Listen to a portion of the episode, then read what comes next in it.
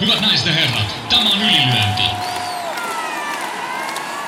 Punaisessa kulmassa Turun ylpeys, Jani Mesikämmen.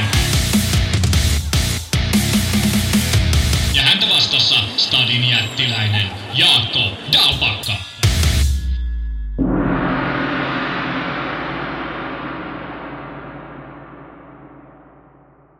Oikein hyvää ja jännittävää melkein viikonloppua. Suomalaisittain tärkeä matsiviikonloppu tulossa ja sitä mun kanssa perkaamassa Ylilöintipodcastin jaksossa 359. King Abdul Hussein, tervetuloa. Kiitos Jaakko, kiva olla vieraana täällä. Uh, Jani ei taaskaan ole paikan päällä ja otetaan se nopeasti tästä Korhosen Mikalta terveiset.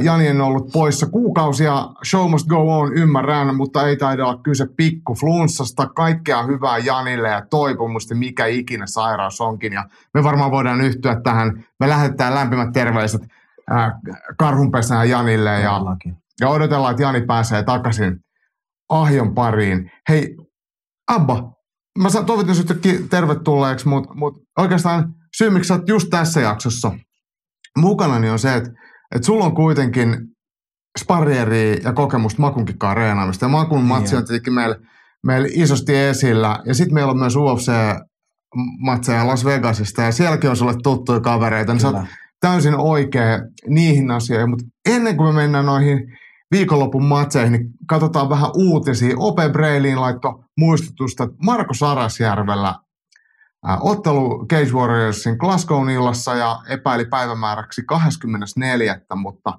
15.3. oli se joo, oikea joo, päivämäärä. Mm, sä oot nähnyt Marko Reenees, ihan kun mä olisin katsonut, että säkin oot tullut sisulla ja Marko on ollut se. Mikä sun fiilis on Marko Kondiksesta? No Marko on tällä hetkellä oikeasti todella, todella hyvässä kunnossa. Niin kuin fyysisesti näyttää mm. tosi, tosi hyvältä ja on, on viime matsin jälkeen koko ajan reenaillut tässä. Et nyt mä katsoin vähän sen vastustajaa tässä, niin en usko, että on mitään saumaa Markoa vastaan. Oliko se niin, että sä olet ottanut bare boxingia? Joo, et ja, vissiin, ja, show, ja showpaini ja ainakin. Showpaini niin. se oli ottanut. Joo, mutta mut, mut, tota, ei, se ei varmaan ole Markolle mikään ongelma, mutta mut me ehditään sitä vielä perkaan lähempänä. Ää, lisää matsiuutisia. Hei, sunkin treenikaveri ja melkein naapuri, Karvan Ahmadi – lyöty matsi lukkoon Hamaran kevään tapahtumaan, eli 4.5. To, äh, Turussa kupitaan palloiluhallissa, niin siellä vastassa oli joku hollantilainen. Joo, joo. Tota, Karvanille nyt on useampi matsi sovittuna. Niin, mä olin on... unohtanutkin. Mikä sillä oli ennenkin sitä? Joo, Superiorissa reilu kahden viikon päästä Sebastian Gonzalesia vastaan. Ja sä oot lähes sinne? Joo, sinne mä oon menossa kulmaamaan. Loistavaa. Ja ainakin aikaisemmin nämä Superior Challengeit on tullut Viaplaylta, niin kenties me saadaan sitten seurata. Mutta hienoa, että Karvanilla on kevätsesonille sesonille kaksi matsia buukattuna. Aamulla kun oltiin reenamassa, niin myös Karvanin Broidi Tufan Ahmadi oli myös Joo. harjoittelemassa. Mitä sä luulet? En, en Tufaninkaan tänään jutellut siitä, mutta missä kohtaa vielä pienempi Ahmadi, niin, niin tota, siirtyy ammattilaiseksi. Mitä sä luulet, vai jatkaako Tufan vielä pitkä amatöörinä? En usko. Mä, mä, siellä on nyt se matsi siellä All Star Fight Nightissa. Se Amatöörimatsi? Niin, amatöörititteluottelu. Okay. Ja onkohan sillä vielä lyhyet arvokisat, mitkä se haluaisi mennä? Olisiko ne ollut EM vissiin vai MM? En ole ihan varma, mutta sen jälkeen siirtyy aika varmasti. Okei, okay, okei. Okay. Miten tota, tämä sekä Karman että Tufan molemmat painunut ihan natiaisesta Joo. asti. Mä väitän, että Tufan on näistä veljeksistä se parempi pystyottelija, Joo. ainakin tälle omien kokemusten mukaan. Niin, niin kuinka korkealla sä pidät, tai miten ylös sä luulet, että sekä Karman että, että Tufan voi päästä? No se, mikä kumma, kumpaakin yhdistää, on se, että ne harjoittelee oikeasti tosi omistautuneesti mm. ja just on joka reeneissä paikalla ja, ja niillä on pieniä eroja, just että Karvan vähän fyysisempi, vahvempi tietyissä painipositioissa mm. ja Tufan taas semmoinen vikkelämpi, pienempi kaveri. Mutta kummatkin tekee paljon paljon duunia ja just nyt Karvanilla noin matsit, niin kun menee hyvin, niin ei voi tietää mihin saa sit mm. soppareita ja mm. muuta. Ja Tufanilla nyt maltilla vaan katsoa sitä pro-debyyttiä ja muuta. Yep. Tosi kovia jätkiä, jotka reenaa tosi tosi ahkerasti. Ja ne on arvokkaita treenikavereita. On mulle varsinkin. Niin. Niin just ei tarvitse miettiä kaksi kertaa, kelle laittaa viestiä, tuutko treenaamaan, kun Joo. karvan asuu lähellä. Joo.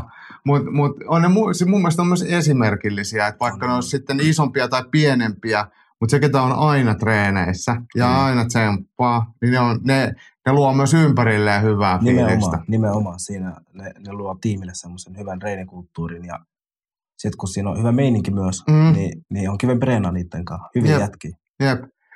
Mm, Mutta Matsi-uutisethan ei jää tähän. Tänään julkaistiin, että Marko Sarasjärven ää, puoliso Jenna Horto tekee ammattilaisdebyytin. Ja se on Kyllä. Sevillassa, Espanjassa ja Marina Rodriguez La jotain. Sukunimi, viimeinen nimi unohtui, mutta me, me, meille Marina Rodriguez riittää. Niin Joo. 23.3. eli, eli semmoinen kolmisen viikkoa, nelisen Joo. viikkoa Jennan pro-debyytti. Niin Jennahan kävi ottaa, oliko se nyt vähän niin kuin semi-pro tai jotain, Joo, se joo, se otti jonkun tommosen matsin. Briteissä. Silloin oli pitkä tauko Mm. alla, niin se oli hyvä, että se otti tommosen semi-pro-matsin, mm. Mikä se olikaan. Ja se on, varm- no, on varmasti venannut tätä pro- pro-debyyttiä tosi, tosi pitkään. Ää, Jenna ottelee ammattilaisena hiukkassarjassa, eli se on se 47, piste Joo, jotain joo. kiloa. Niin tämän kokoisille naisille niin ei ole lähelläkään niin paljon vaikka mahdollisuuksia päästä ottelemaan kuin ei. 77 kokoisille miehille. Niin Ei, ei missään Niin, nimessä. niin hienoa, että nyt se, nyt se löytyy se ää, debyytti mahdollisuus. Ja hei, uutisissa on vielä viime viikonlopun Nogi SM-kilpailut. Mm. Mm. Olitko katsoa? Mä olin katsoa sunnuntaina Joo. ne valkovyytten. Ja siellä on ollut paljon vapaa-ottelijoita ja tietenkin juitsukoita, kaikenlaista Joo. väkeä ja korkeatasoiset kilpailut Suomessa. Ja Hannosen Jimi oli meidän Facebookiin laittanut linkit sekä Pietarsaaren Sanomista että Uutisvuoksesta tuolta Imatralta, niin molemmissa paikallislehdissä ja niiden nettisivuilla niin uutisoitu laajasti paikallisten jyytsykoiden, lukkopainijoiden, vapaa-ottelijoiden kilpailumenestystä. Tämä on musta aika makeata. On, on. Tuommoisessa pienemmissä paikoissakin niin Mm. heti tuetaan ja, ja niin kuin tehdään artikkeleita ja muuta, niin se varmasti antaa urheilijoille paljon, paljon iloa. Ja kyllähän se tekee sitten sille itse lajillekin uusia harrastajia tulee Kyllä. näkee, että meidän Pietarsaaressa on tämmöistä toimintaa, että pitäisikö mennä mukaan. Ja, ja kyllä uudet lajithan saa sillä semmoista tietynlaista validiteettia, mm. Että ne on niin virallisia, Kyllä. että okei, että lehdessäkin on tästä. kyllä, Ja sitten kun siitä ei uutisoida silleen, että häkkitappelua tai Niin. koiratappelua, Niin, vaan uusi painin muoto. Joo. No, mä, mä koen sen ainakin itse tosi arvokkaaksi. Sä et itse päässyt sinne no kisoihin Sä oot kuitenkin niitäkin kiertänyt jonkin Joo, verran. on mä jonkun verran. Nyt, nyt ei ihan tuntunut sopivalta mennä, mutta Mm. ehkä, ehkä loppuvuodesta, jos on jotain tommosia, niin miksei. Jos on, me ollaan sun kanssa joskus samoissakin no kilpailuissa Tampereella. Ja, ja tota, to, niin miten, miten sä näet vapaaottelijana tämmöisessä lukkopainikilpailussa kilpailussa? Se varmaan palvelee. Palvelee, palvelee tosi paljonkin ja ensinnäkin pääsee keskittyä yhteen elementtiin vaan, mikä on lukkopaini. Mm. Ja kaikkea niin kuin ennen, niin se kisarutiini. Mm. Kisarutiini pysyy ja, ja saa sellaista itseluottamusta. Varsinkin jos tuolla menestyy, niin sitten tietää että vapauttelusta, että hei, että kyllä mä pärjään tässä. Jep. Tämä menee ihan hyvin. Jep. Äh, onko sulla erilainen jännitys lähteä vaikka lukkopainikisoihin kuin vapaaottelu, vaikka amatööri tai sitten ammattilais, mutta onko, onko niissä eroa vai onko kilpailu aina kilpailu? No nyt kun mä rikoin tuon mun kisatauon silloin lukkopaiниkisoissa, Joo. niin se jännitti enemmän kuin mun, mun paluu ammattilaiskehiin. niin kyllä se, ei se normisti tunnu mitenkään erilaiselta, Mm. mm. se tauko silloin aiheutti vähän semmoista jännitystä ja muuta. Niin. Mutta ei niissä, sit kun kilpailee tarpeeksi, niin ei se, ei se tapahtuma niin paljon määritä jännityksen määrää. Uh, yksi, mitä mä oon miettinyt silleen, just niin kuin esimerkiksi teikäläisen kannalta tai jotain muita kokeneempia vapaaottelijoita, menestyneitä vapaaottelijoita, kun ne menee sitten vaikka vapaa lukkopainikilpailuihin, Joo. niin tuntuuko sille, että, että sulla on sitten niinku leima selässä, että kaikki haluaa ottaa susta voiton, että kun toi on nyt se ammattilaisvapaattelija, niin näytetään sille. Onko sellaista olemassa? Kun esimerkiksi potkunyrkkeilijä menee nyrkkeilykilpailuihin, niin vanhat nyrkkeilyjäärät, että nyt kyllä hakataan tuon nilkkoihin potkia niin. niin ajat, Niin, ajatuksella. Eli onko samanlaista lukkopainipuolella vai onko se kuitenkin lopulta vähän enemmän sitä samaa jengiä? No aika samaa jengiä, ehkä korkeimmissa vyöarvoissa Mm. mm. on sitä just, jos, jos on tosi hyvä lukkopainija, niin jos, jos ottaisi tappion vapaattelijasta joka ei tee kuitenkaan sitä lajia Mm. niin paljon, niin se on vähän niin kuin noloa niin Niin, sanotusti. Niin, niin kyllä korkeimmissa vyöarvoissa tuntuu olevan paine lukkopainijoilla, että jos tulee vapautta, Niin. niin. että on pakko voittaa. Mutta itsellä on ainakin silleen, jos mä menen lukkopaiниkisoihin ja tulee joku tosi hyvä, niin, niin kyllä mä mietin, että mun pitää voittaa se. totta kai. Mut, mut en mä niinku, kyllä mä tiedostan ne positiot, missä ne on vahvoilla, noin jalkalukat ja kaikki muut tommoset, varsinkin ruskea mustavyisissä, niin ne on tosi hankali. Kuinka paljon sun mielestä toi lukkopainin painityyli eroaa vaikka amatöörivapaattelusta tai sitten ammattilaisvapaattelusta? Kun mun mielestä kuitenkin amatööreissäkin voi otella vähän eri lailla kuin ammattilaisissa. Niin kuin painitilanteita. Joo, kyllä se, kyllä se ero, kun amatöörivapaattelussa tarvit aika paljon tilaa lyömiseen ja muuhun, Mm. niin se on sitten aika paljon sellaista lukkopainimaista Niin. enemmän. Ja sitten ammattilaisista taas ne kyynärpäät ja kaikki on mukana, niin se, se muuttaa aika paljon sitä lukkopainia Joo. alta ja päältä. Joo. Ja mä oon miettinyt sitä, tai itse ainakin näen sen tilanteen näin, että, että hyvä ammattilaisvapaattelija, niin sillä pitää olla tosi tukeva ja varma se niin paini. Kyllä. Että siellä ei voi tehdä yhtään virhettä.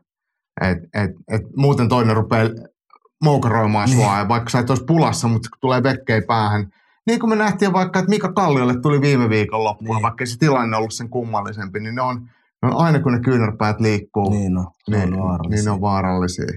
Et, et, tota, mut voidaanko tehdä kuitenkin semmoinen yleistys, että, että sä kannustaisit kaikkia kilpailemiseen? Joo, joo, ehdottomasti. Mm. Mm. Ja monet, jotka menee kilpailemaan ja jää huono kokemus ekoista Mm. kisoista, niin sitten mennään uudestaan. Koska Ai se, jaa. ta- se, se tauko-aihe, se tauko pahentaa vaan Totta sitä. Mutta monella käy Joo. silleen, että Mm. mm. tulee huono fiilis ekasta kokemuksesta, sitten tulee taas kolmen kuukauden, neljän kuukauden tauko, sitten ne menee uudestaan ja sama homma. Jep. Mutta sitten ne, jotka menee joka toinen, kolmas viikko, niin ne, niistä näkee sen, se alkaa tulee ruti, rutiiniksi ja suoritukset paranee ihan koko ajan. Jep. Niin, että vaikka tavallaan se aikaväli niiden kilpailujen välillä ei olisi niin suuri, että siinä oikeasti voisi tulla isoja kehitysaskelia, mutta kun se kilpailemisen kyky kehittyy, Nimenomaan. niin se suorituskilpailuissa lähentelee sitten sitä omaa tasoa. Ja mä oon sitä mieltä, että jokaisen pitää jossain kohtaa oma uraa ottaa sellainen, että nyt tulee monta kilpailua Niin. putkeen, että oppi vaan suoriutuu. Ei tarvi koko ura, eikä sitä kannata koko ajan tehdä, mutta Mm. silleen, että jossain kohtaa sun pitää ottaa ihan hitosti kisoja. Joo. Toi on mun mielestä tosi hienoa, että et, aika usein me nähdään vaikka amatöörivapauttelussa kun semmoista arkailua, että et mietitään, että rakennellaan jotain rekordia ja mennään vaan vaikka, no to- toki se on onneksi vähentynyt, mutta mut sillä, että käydään vaikka o- seuran meidän itse järjestämissä kilpailuissa, Niin. missä voidaan valita itselleen Niin, sopivia vastustajia. niin Kyllä. Sehän ei loppujen lopuksi vie sua ihan hirveästi Ei. sitten isossa kuvassa eteenpäin. Ja, että- Ja, ja jos sä odotat oman seuran kilpailuun, niin sä taas kilpailet kerran kaksi vuodessa. Niin, niin, Niin. niin. Et, et mikäänhän ei voita sitä kilpailukokemusta. ei, ei missään nimessä. Mutta tästä teemasta onkin helppo sitten lähteä eteenpäin ja mennään kohti viikon matsia. Ylilyönti ja viikon taistelu. Itse oikeutetusti viikon taisteluna on Makvan Amerikaanin debyytti Octagonin äh, Game Changer-turnauksessa, missä pyramidimaisesti miljoona euroa liossa.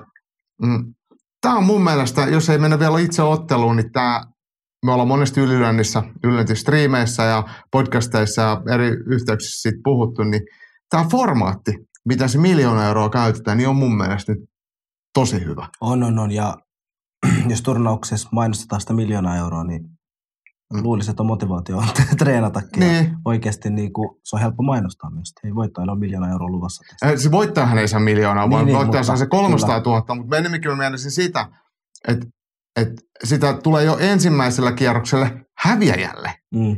jolloin se, sulla alkaa olla niin kuin, kyllä mun kannattaa tuohon lähteä messiin. Niin, niin, kyllä. Eikä niin, että sitä vaan rakennetaan jollakin yhdelle paikalliselle supertähdelle, jolle sitten työnnetään ne kaikki rahat. Joo, joo, joo.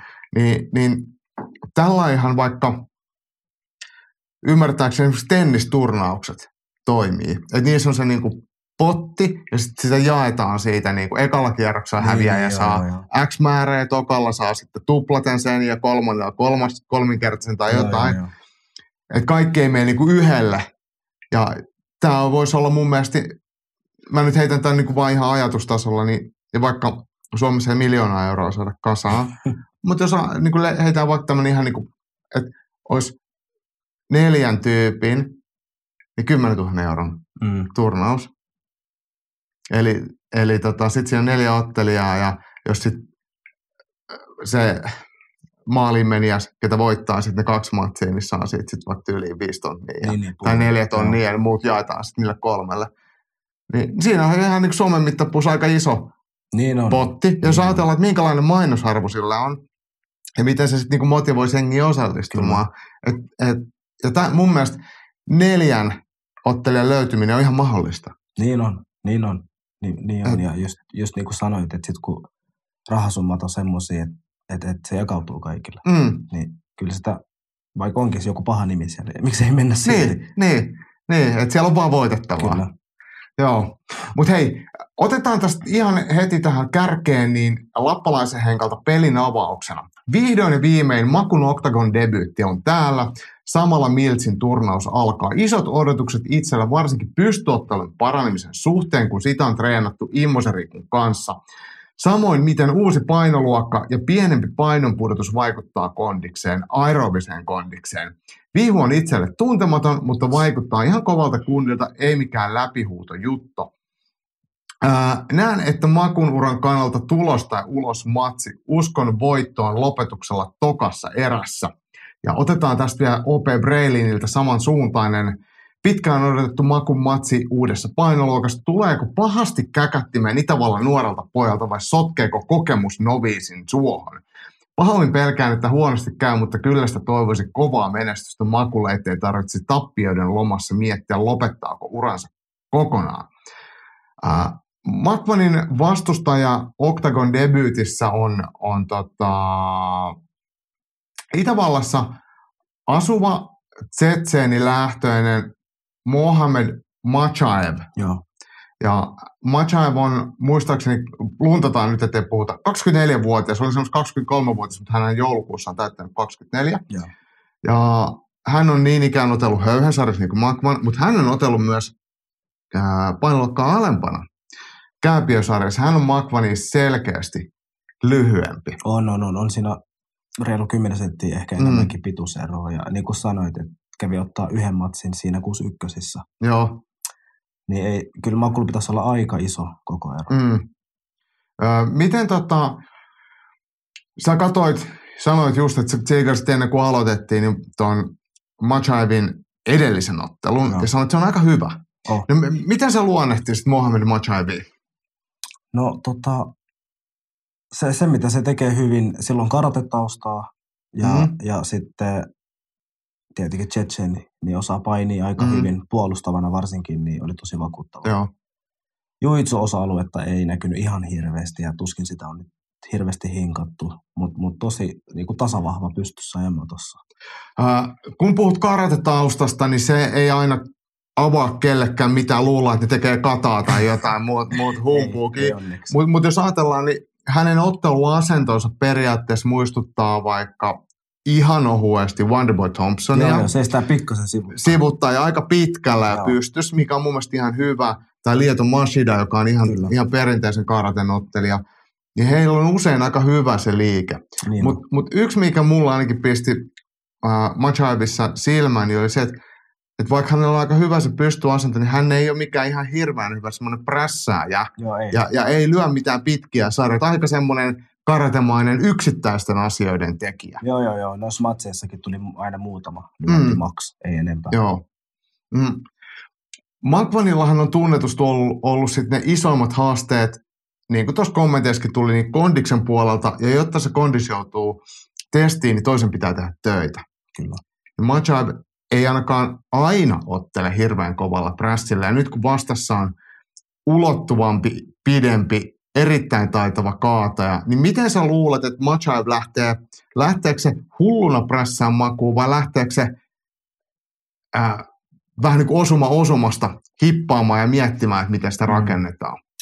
Mä en usko, että se lähtee prässään, Mm. niin kuin ainakaan väkisin, koska se varmasti pelkää sitä kaatouhkaa ja että se lähtee just kokeilemaan vähän etukättä, jotain Mm. potkua ja näin. Et, et, mun mielestä olisi virhe lähteä heti puskeen päälle, koska Makvan aiottaa siihen vastaan hyvin shootit. Ja kaikki tietää, kuinka hyvin se kaataa sitten niistä. Usein Magvan on pystynyt ottelujen alkupuolella niin loistavasti iskemään vastaan. Kyllä. Et, et, jos niihin tulee vähän itseluottamusta, niin Maku melkein poikkeuksetta osuu jokasta, kun Kyllä. ne tulee eteenpäin. Mutta ne on aina ollut vähän semmoisia ehkä ujoja, varovasti lyötyjä, mm. mutta jos, jos nyt alkaisi olla luottoa siihen, niin kyllä varmaan Makvanillekin niitä paikkoja osuu. Hän on kuitenkin vasenkätinen, Machaev oikeakätinen, niin, niin siellä myös se, niin se luo oman, oman pelinsä siihen. Ni, joo, joo, ja sitten äh, just niin kuin sanoit, että sitä, jos sitä luottamusta tulisi lisää, että Makvan uskaltaisi lyödäkin yhtäkkiä Mm. mm. vahvemmin ja näin, koska Makvanilla on tosi, tosi hyvä etäisyydenhallinta. Niin on. Mä en tiedä, tietääkö se itse sitä, mutta se on tosi, tosi hyvä. Mm. Mm. No mitäs sitten, sanoit, että Machaev on, on Tsetsenin lähtöön ja osaa painia. Mulle pisti silmään tosi hyvä kahden jalan kaidan puolustus. Nimenomaan. Hän on matala, aika vanttera, Joo. nopea ja osaa sen kahden jalan kaaden. Niin miten Makvanin pitäisi sitten se kaato hakea tällaisessa tilanteessa? Kun itse on pidempi, niin on Mm. vielä vaikeampi päästä sinne matalalle, Niin. niin olisiko se tyyliltä vai miten, miten se voisi olla? Mä luulen, että kun Makvan on vasuri, äm, niin se tulee suuttaa kahteen ja lähtee kiertää Selän puolelle. joo, selän puolelle. Ja jos se ei tule, niin se, missä Makvan on yksi maailman parhaimpia, niin bodylogista. Joo. Siitä Joo. mä uskon, että Makvan saa viimeistään nurin.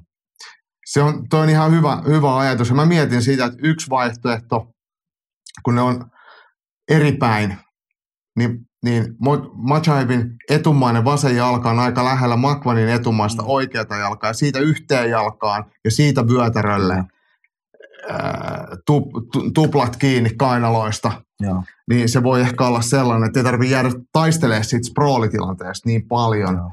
Mm. Tilastollisesti Makvan on kaatanut UFCssä kaikki vastustajansa lukuun Andy Oglia, jonka se veti polvella. Se kaatui siihen. Se kaatui siihen. Joo. Ja Mike Grandin, joka juoksi suoraan anakondaa. Mm. Kaikki muut, kaikki muut, 12 vastustajaa, Makvan on kaatunut. Toi Kaatanut. vakuuttava tilasto. Se on ihan älytön tilasto.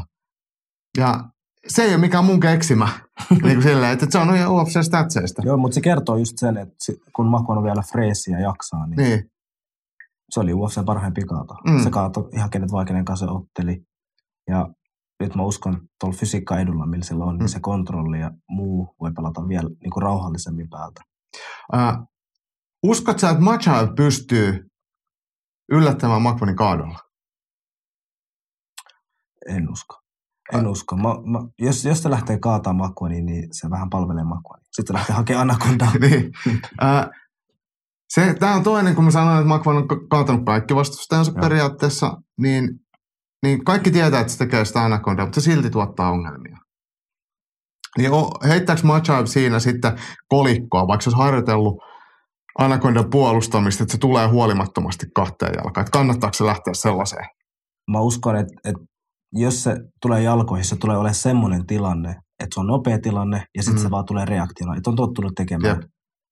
Mutta mut se ei kuitenkaan tarkoita, että se kannattaa tehdä, varsinkaan Makwani vastaan. Et, et se tosi usein saattaa jopa pyllähtääkin siitä, Niin. mutta sitten silloin se pää siinä ja se lähtee siitä rakentamaan on se kravaattiote, Niin on. Että se ei saa kuristaa giljotiini, vaan se on niin per, peruspainikravaatti, mistä lähtee sitten rakentamaan. Mm, tota, Mohamed Machaev, vaikka on hyvä painimaan, niin kuin sä sanoit, niin kuin kaatamaan ja kaadon puolustus, niin sanoit, että jujutsua ei varsinaisesti ole. Eli semmoista niin lopetusuhkaa matossa ei ole, mutta mun mielestä hänen puolustamisensa matossa ei myöskään ole loistavaa. Ei, ei, ei, ei. Se on just sitä, että me puolustetaan jo se kaato, kun se tulee. Mm. Että ei varmaan hirveästi drillattu mitään, jos jäädäänkin alle. joo. Ja, ja siinä mä uskon, että Makwan voisi tehdä selkeän eron tuossa matsissa. No olisiko tämmöinen niin optimitilannehan kuitenkin voisi olla se, että Makvan potkaisee sitä heti päähän ja se pyörtyy. tai tekee Andy Oglit, että se on kahdeksan sekuntia. Mutta jos ajatellaan, että, että se ei nyt mene ihan heti, niin, niin olisiko Makvanin voiton avaimet se, että kun paikka tulee, niin kaada ja käytä sitä aktiivisesti sitä kaadan tilannetta ottelun voittamiseen. Joo, joo, näin mä uskon, että- hakee kaatoa ja totta kai se on hyvä anakonda, mutta hakisi vähän kontrollia Mm. mm. päältä, vähän lyömistä. Varsinkin jos on isompi, se kuluttaa sitä pienempää ja, ja sitten pääsisi toka erää ehkä toinenkin on väsynyt. Niin, kyllä.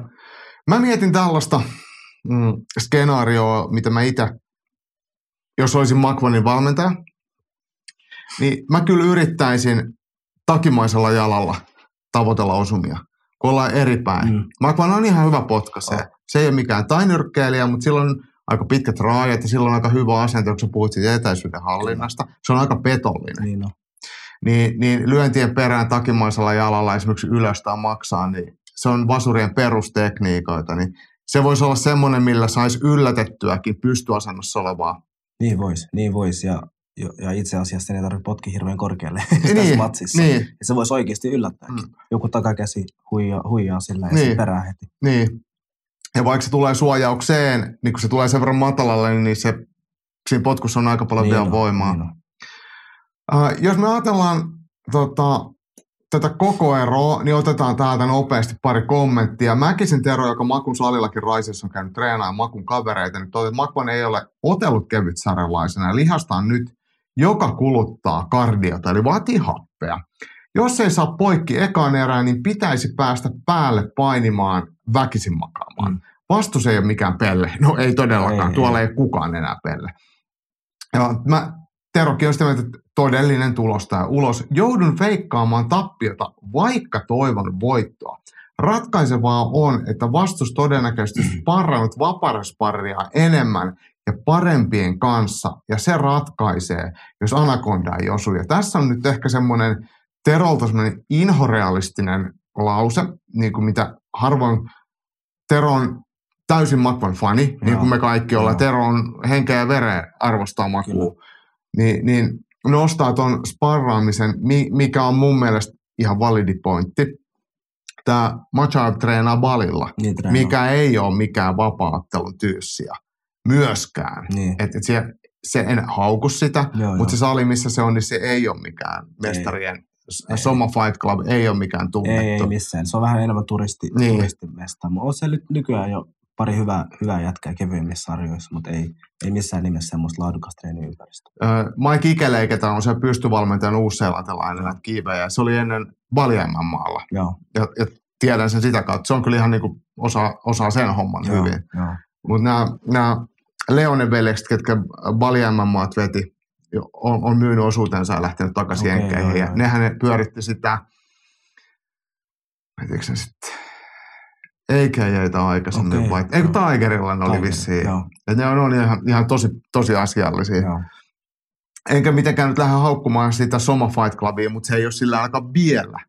Ei, ei Noussut. Ole, ei, ole, ei. Niin, niin, tota, niin, niin että mä en lopulta sit anna niin isoa arvoa sille, kun vaikka se, että se tulisi AKLtä, Jenkeistä tai Niin. Tiger Muayta Kyllä. Taimaasta tai että näitä salejahan on vaikka kuinka, missä on sitten aikamoisia silppureita. Joo, Uh, Mäkisen Tero vielä muistuttaa, että vastustaja on otellut myös 61 kilosissa, Mut, mutta tota, tästä me puhuttiinkin. Ja, ja mitäs toi sitten, toi, miten sä luulet, että toi painoluokan vaihto niin vaikuttaa Makvanin heikkouksiin ja vahvuuksiin? Kun heikkoutena me voidaan aina sanoa että se kondis ei aina ollut se Mm. va- vahvuus, niin, niin vaikuttaako se siihen positiivisesti vai ei? Että jos on lisää lihasmassa, niin väsyykö se nopeammin vai vaikuttaako se positiivisesti siinä kohtaa, että painovedot ei ole niin rajuja, että pystyy harjoittelemaan paremmin eikä ole ihan niin naatti sitten joo. painovedosta. Mitä sä luulet? Toi hyvin sanottu.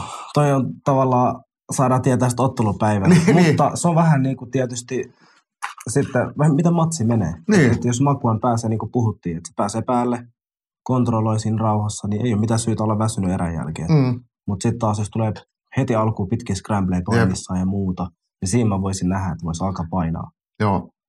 Mm. No miten sitten, Makon on aina 65,8 kiloissa höyhensarjalaisen, niin ollut tosi iso, Niin on. mieletön siipiväli.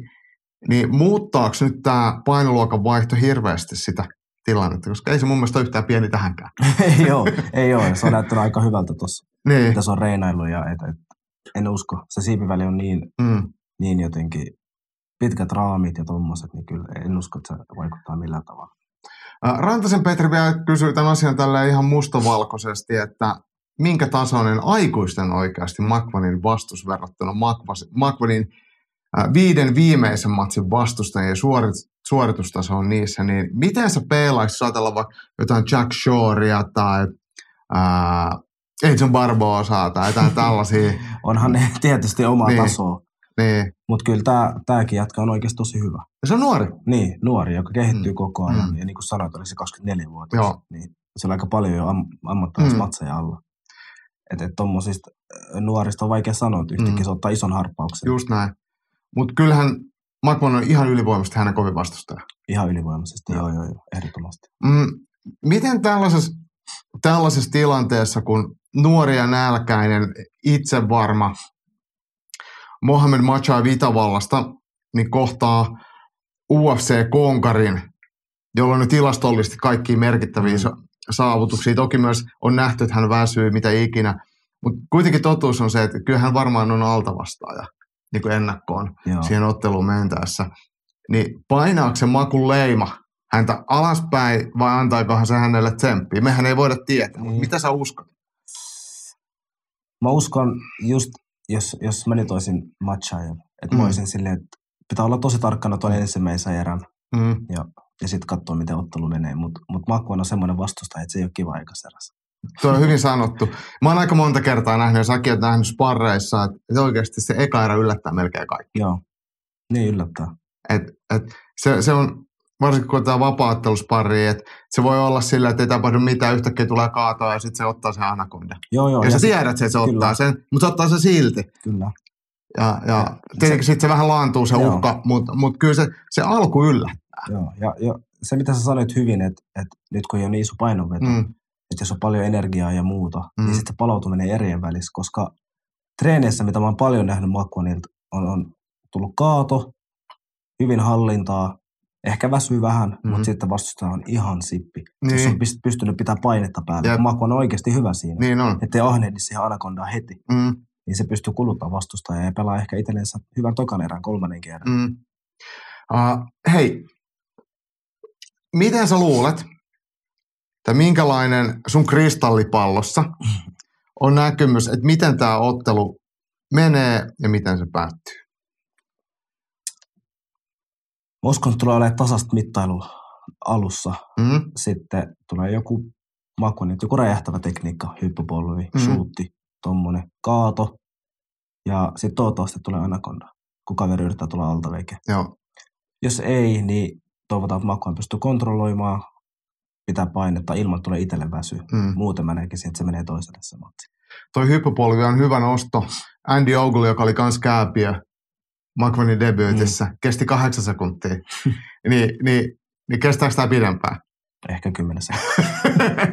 Mutta se kelpaisi mulla hyvin. Hei, äh, Harri Kymäläinen kysyi tuossa vielä, että et Octagon turnaus on katsottavissa. Henkka muistuttaa, että Octagonin omilla sivuilla on PPV Stream 1299. Joo. Mä en ole ihan varma, että onko se geoblokattu, mutta Suomessa ainakin DAZN striimauspalvelu näyttää sen itse kuulun tilaajiin ja se alkaa lauantaina kello 19. Hei, vähän vilkauillaan vielä sitä Octagonin turnausta, Joo. niin tota, tämä kevyen, tai itse asiassa pääottelu tässä tapahtumassa, tämä Octagonin järjestysnumero taitaa olla 54, Joo. käydään siis Ostravassa lauantaina, niin pääotteluna on keskisarja, miesten keskisarjan tittelimatsi, viisi erää, ää, Patrick Kinkle, joka on tsekki, hallitseva mestari, joka joutui jäämään edellistä ottelustaan veke, ja sitten tuli väliaikainen mestaruusvyö, jonka nappas ää, Babylon FCn mestari Piotr Vavsniak, joka on puolalainen, ja nyt sitten väliaikainen mestari ja mestari kohtaa, se on illan huipennus. Ja tietenkin kotellaan tsekeissä tsekkimestarin, mä veikkaan, että Ostravassa on tunnelma ihan kohdillaan, ja Puolan raja on siinä naapurissa, siellä on Babylon FCn mestarillakin on varmaan kavereita Niin on. paikan päällä. Äh, toi on mielenkiintoinen ottelu ja hienoa, siis vähän oli katsoa tosiaan tuon, kun puolalainen sen voitti ja hän tuli varamiehenä ja toisen promootion mestarina, suoraan mestaruusmatsia. Nyt se on kahden eri promootion Niin. mestari. Se on aika hieno tarina. Niitä On, aika harvoin tapahtuu. Yleensä sopimukset estää se, että mikä ikinä tämä Puolan Babylon FCn omistuskanta on. Ne on tehnyt mun mielestä ihan peliliikkeen, kun ne Näin on. lähetti oman mestarinsa sinne. nythän se näyttää siltä kans, että niilläkin on hyviä ottelijoita ja näin. Niin, Just niin. se pystyy nyt ottelijat menee hmm. taas vaikka. Jep. Mutta toi on siis pääotteluna, mutta meillä se pääottelu on tämä Game Changer kevyen sarjan miljoonan euron turnaus. Magvan on illan kolmanneksi viimeisessä ottelussa. Se kertoo siitä hänen arvostaan. Mm. Ja illan toiseksi viimeinen ottelu, eli tuon keskisarjan mestaruusottelun välillä ja sitten Magmanin matsin välillä, niin on Slovakian Roni Paradiserin ja Attila Korkmaasin saksalaisen välillä. Tämä on siis tätä samaa turnausta. Ja mä itse nostin tämän Roni Paradiserin ehkä turnauksen yhdeksi ennakkosuosikiksi Magmanin ohella. Karatetaustainen, pitkän huiskea Slovaki, nuori jätkä, paljon matseja, nyt jo 18-8 mm. listalla. Ja hän sitten tosiaan tuon Attila Korkmaasia vastaan ottelee. Ja Attila on suomalainen vaimo. Kyllä. Ja Attila on käynyt välillä Suomessa reenaamassa. Mutta Attila on äh, Leksan ja Aleksi Nurmisen kaverit. Aleksi on käynyt sen kanssa reenailemassa Saksan. Ja säkin oot treenannut Attilan kanssa. Niin minkälaisesta kaverista turkkilaislähtöisessä Attila Korkmaassa on kyse? Vahva, vahva, tosi taitava pystyssä. Ja, ja sit, Ei ole hirveän pitkä. Ei, ei Mm. sitä se ei ole kyllä. Mutta just niin kuin mä sanoin, taitava, ihan taitava pystyssä, hyvä pelisilmä Mm. ja tosi räjähtävä. Niin kuin Urheilullinen. Urheilullinen, Joo. joo. vahva. Tekee kaikkia takakiertäreitä ja kiertokyynärpäitä ja kaikkea. Joo. Mm. Onko mä väärässä, mä sanon, että hän on ehkä vähän kuitenkin epätasainen suorittaja. Että tiukoissa paikoissa ei ehkä ota sit sitä parastaa. Joo, oot, oot oikeassa. Oot oikeassa. Et, et, ää, monesti on nähnyt matseja, missä perustekemisen sijaan on ehkä haettu vähän liikaa Joo. ja muuta tekniikkaa. Joo. Tota, Roni Paradiser, tosiaan pitkän huiskea Slovaki, niin mä väitän, että hän on kyllä tässä matsissa ennakkosuosikki. On, on. Ja kun puhuttiin, että nuoret kehittyy nopeasti, Mm. mm. tämä Ronaldo on ollut just semmoinen jätkä. Mä oon katsonut aikaisemmissa matseja ja tänään katsoin Mm. mm. viimeisimmät, niin Mm. ihan eri jätkä. Jep, jep. Uh, Sitten mä halusin nostaa toisen oman ennakkosuosikin, tai toisen tämmöisen menestyjän tähän turnaukseen, niin on puolalainen Mateus Legierski, 10-1 listainen kevytsarjalainen, joka kohtaa sitten paikallisen tsekin Matteus Kohoutin. Ja Legierski on tosiaan 27-vuotias puolalainen, jolla on pitkä amatööritausta, ennen tätä 11 ammattilaismatsia, niin tällaisia tavallaan meille nimettömiä ja vaikeanimisiä Niin. kavereita, niin Puolasta löytyy aika paljon. Ja mun mielestä on ollut Octagonilta aika hyvä veto, että ne on puolalaisen ottanut tähän turnaukseen Niin on. mukaan. niin on. Ää, ja ihan hy- kyllä mä väitän, että, että, että puolalainen menee tästä lentään jatkoon tästä ekasta matsista. Joo, mäkin uskon, että, siellä on hyvä ammattilaislista ja sitten se amatööritausta. Mm. Niin nä, näyttää aika vakuuttavalta. Jep. Mutta mut sitten toinen, mitä me puhuttiin sun kanssa tuossa aikaisemmin, niin Keski-Euroopasta löytyy tällaisia otteleja, just niin kuin tämä Tsekki, ketä ottaa Legierski vastaan, Mat- Matous äh, Kohout, 96 listalla. Sitten se on kuitenkin aika hyvä. Niin, niin nämä, siis just noi tsekit ja noi ei ne väistele ketään. Niin, Että ne tappelee toistensa kanssa Niin. ja kaikkien hyvien kanssa.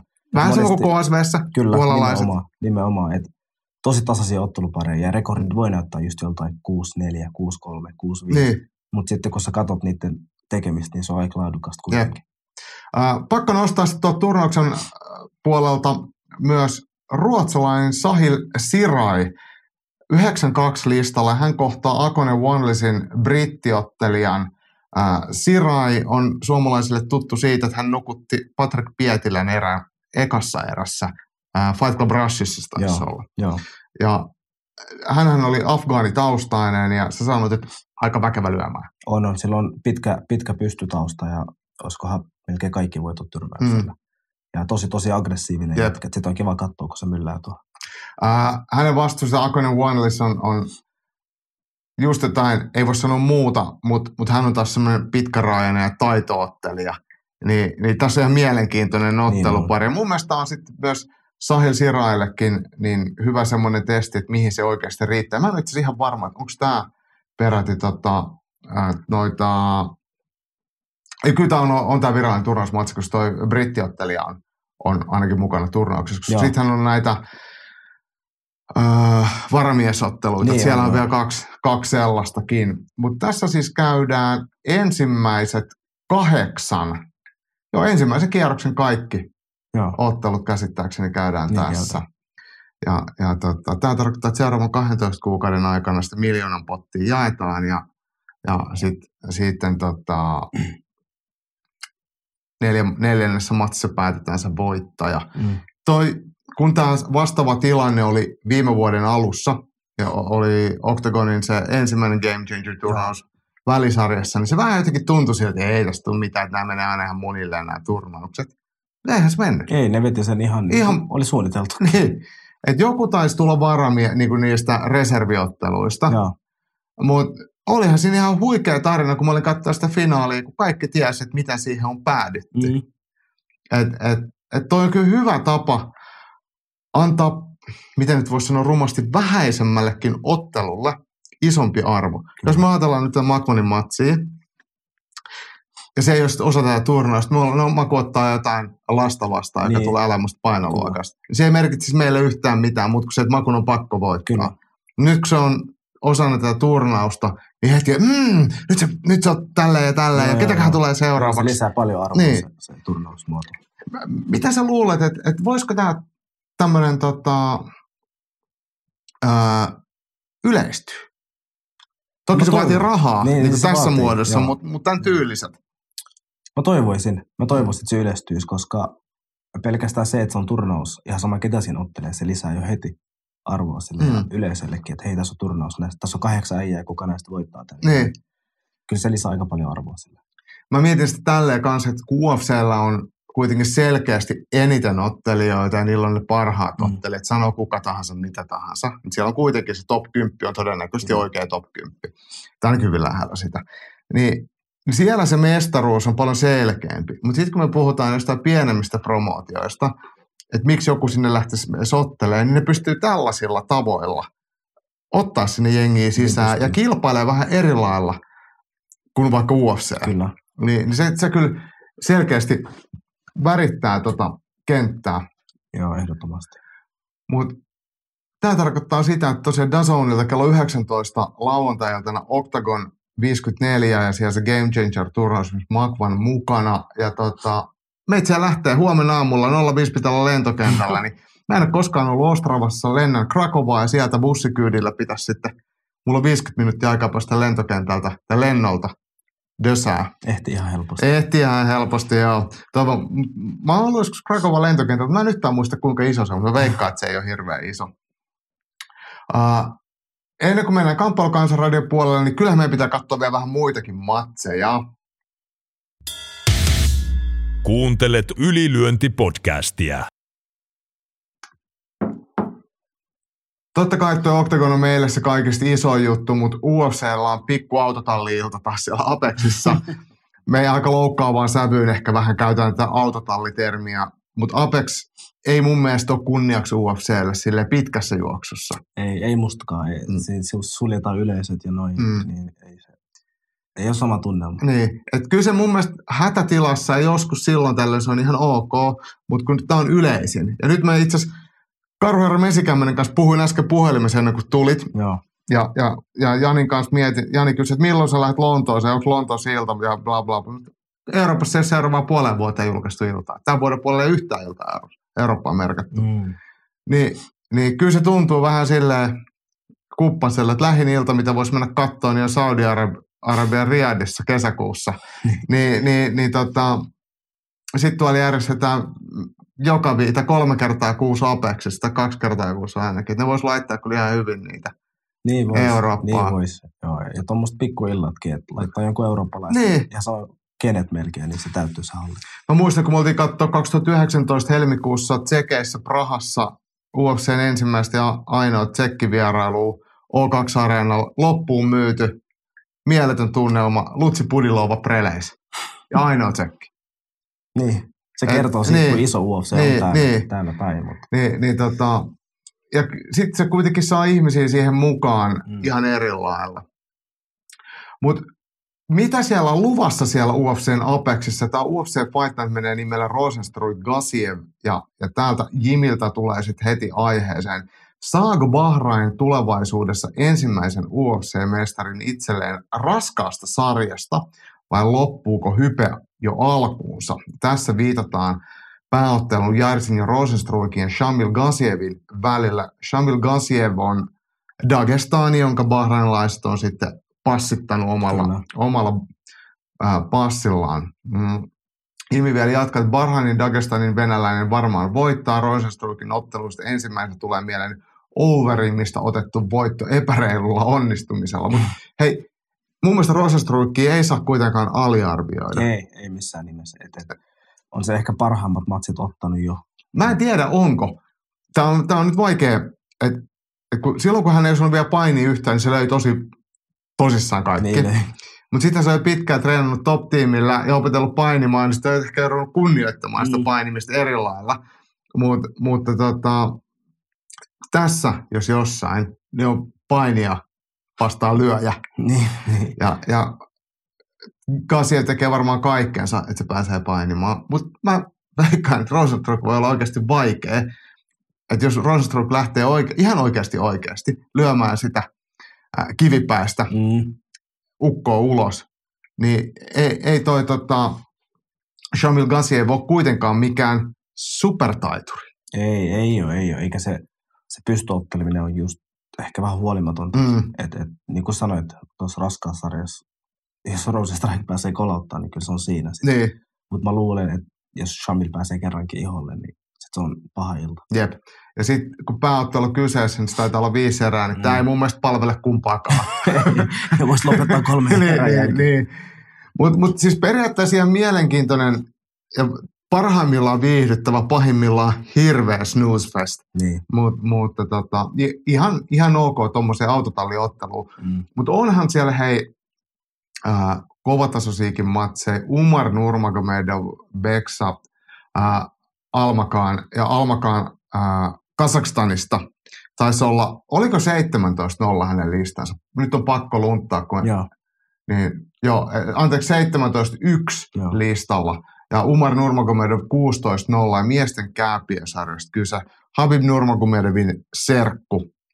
Ja hänestä on povattu UFC-mestaria ainakin lähipiirin mukaan ja hyvä ottelija. Hän on Joo. otellut aivan liian harvoin. niin on. Niin on. Om- Omar on just tota, mä oon paljon katsonut sen matseja, tosi, tosi taitava jätkä. Mm. Ja, ja miten ero ehkä Khabibista, niin paljon monipuolisempi. Jep, jep. Mm.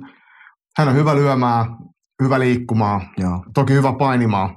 Ja on ehkä se kaikista, kaikista isoin Niin vahvuus, mutta niin kuin hänen veljensä, äh, Usman Nurmagomedov, niin se on to, tosi hyvä lyömään ja On, potkii. on, on. on. Se on näistä Dagestaneista mun mielestä paras. Niin on, niin on. Mutta mut nämä, just Usman ja Oma- Umar, niin ne erottuu just sillä, että ne painii tosi tosi mm. hyvin.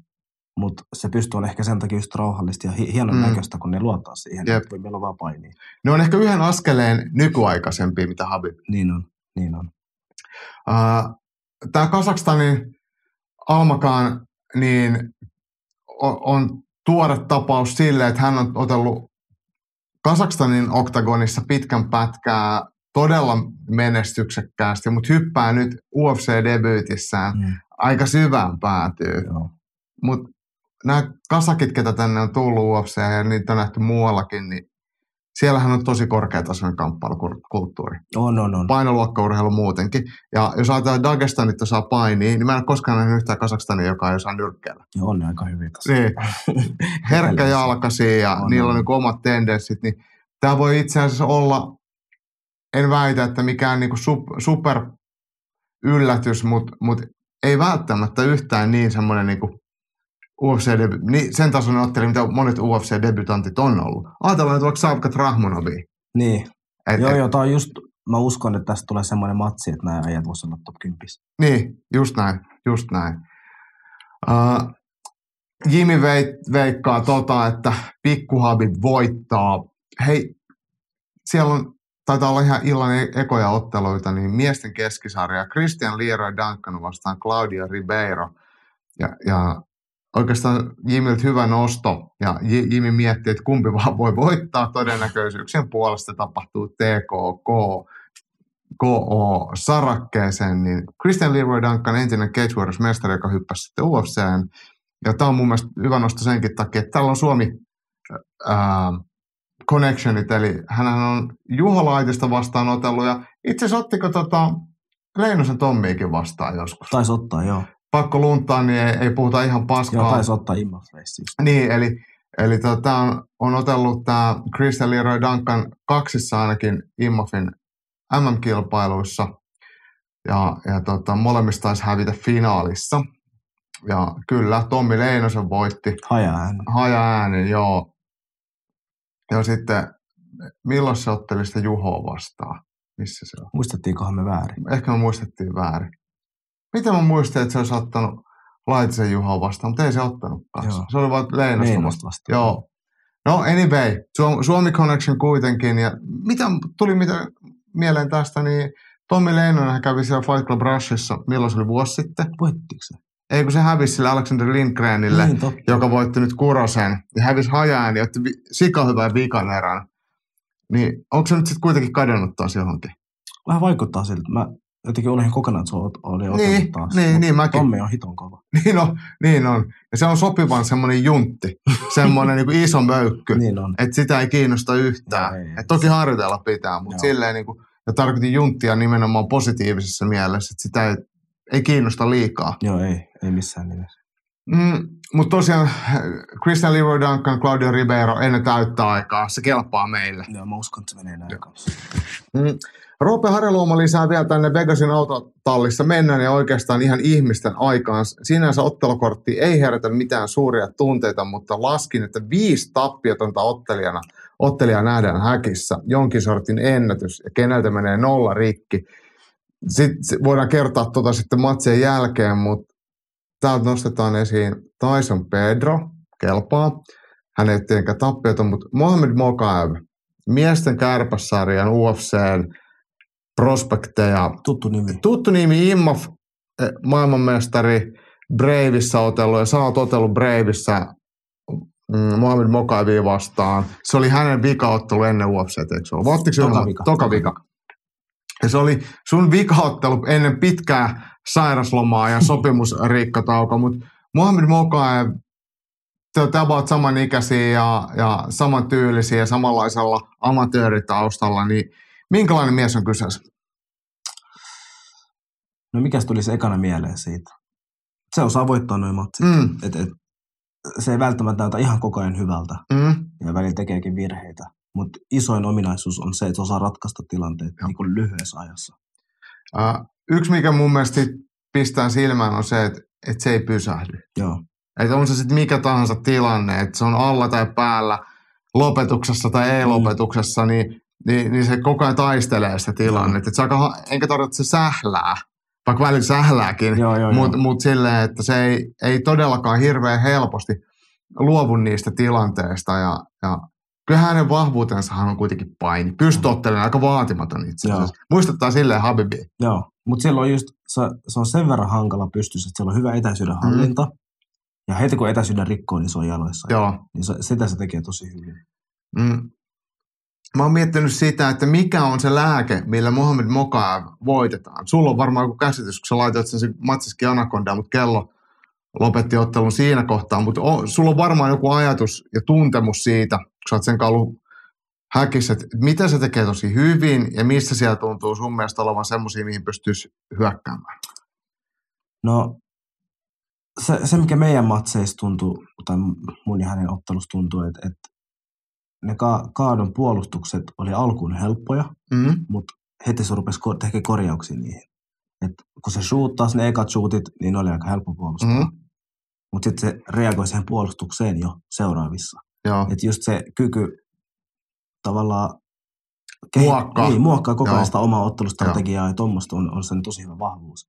Ja siinä meillä oli kummallakin semmoinen just kisa, että mun piti keksiä jotain ja sen piti keksiä Joo. jotain. Ja, ja mun mielestä se on niinku hänen vahvuus, mutta mut semmoinen ihan peruspystyottelu Mm. ja jokaisesta painitilanteesta vaan irtaantuminen. Että Joo. jää siihen painiin, kun siinä se keksii miljoona eri, Joo. eri scrambleja ja muuta.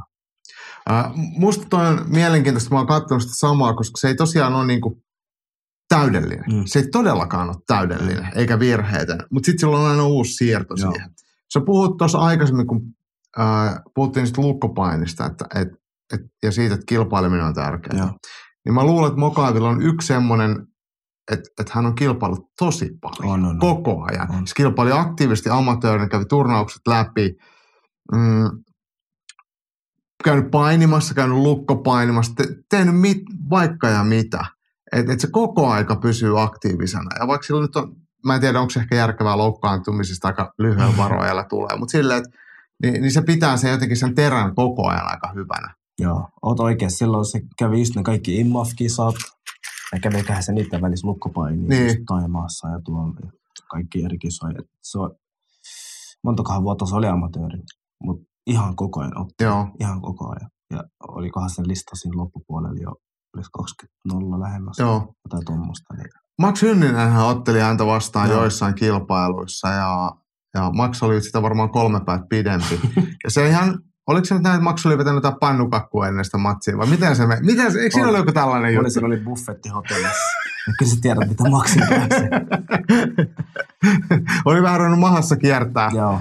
Joo, mutta mut siis Maxhan oikeasti otti aika hyvin Mokavia vastaan. Max teki jo itse asiassa aika hyvin semmoista sivuliikettä ja Mm. mm. Oli tosi vaikea kaataa. Max ei päässyt ihan hirveästi tekemään omia aloitteita. Joo. Siis, mutta muuten niin otti se tosi hyvin.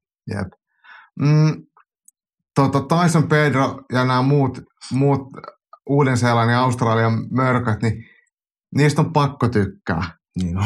Et, et heidän semmoinen jotenkin semmoinen maanläheinen ää, välillä jopa vähän höntti käytöksensä, olematta kuitenkaan mitään Stricklandeja. Ne ei Mm. koskaan kusipäitä. Ne on vaan jotenkin semmoisia rekkamiehiä ja, niin on. ja ajelee pikapäädössä Australian aroilla tai, tai mitä ikinä, niin he, heistä on kyllä helppo pitää. Mutta Pedro kohtaa siis Vitor Petrino, brasilialaisen 10 nolla listasen ja kun, kun tota, ää, Jimmy nyt sit sanoo, että toi ää, Christian Leroy Duncanin ja Claudio Ribeiro matsi ei mene täyttä aikaa, mutta mitäs veikkaat?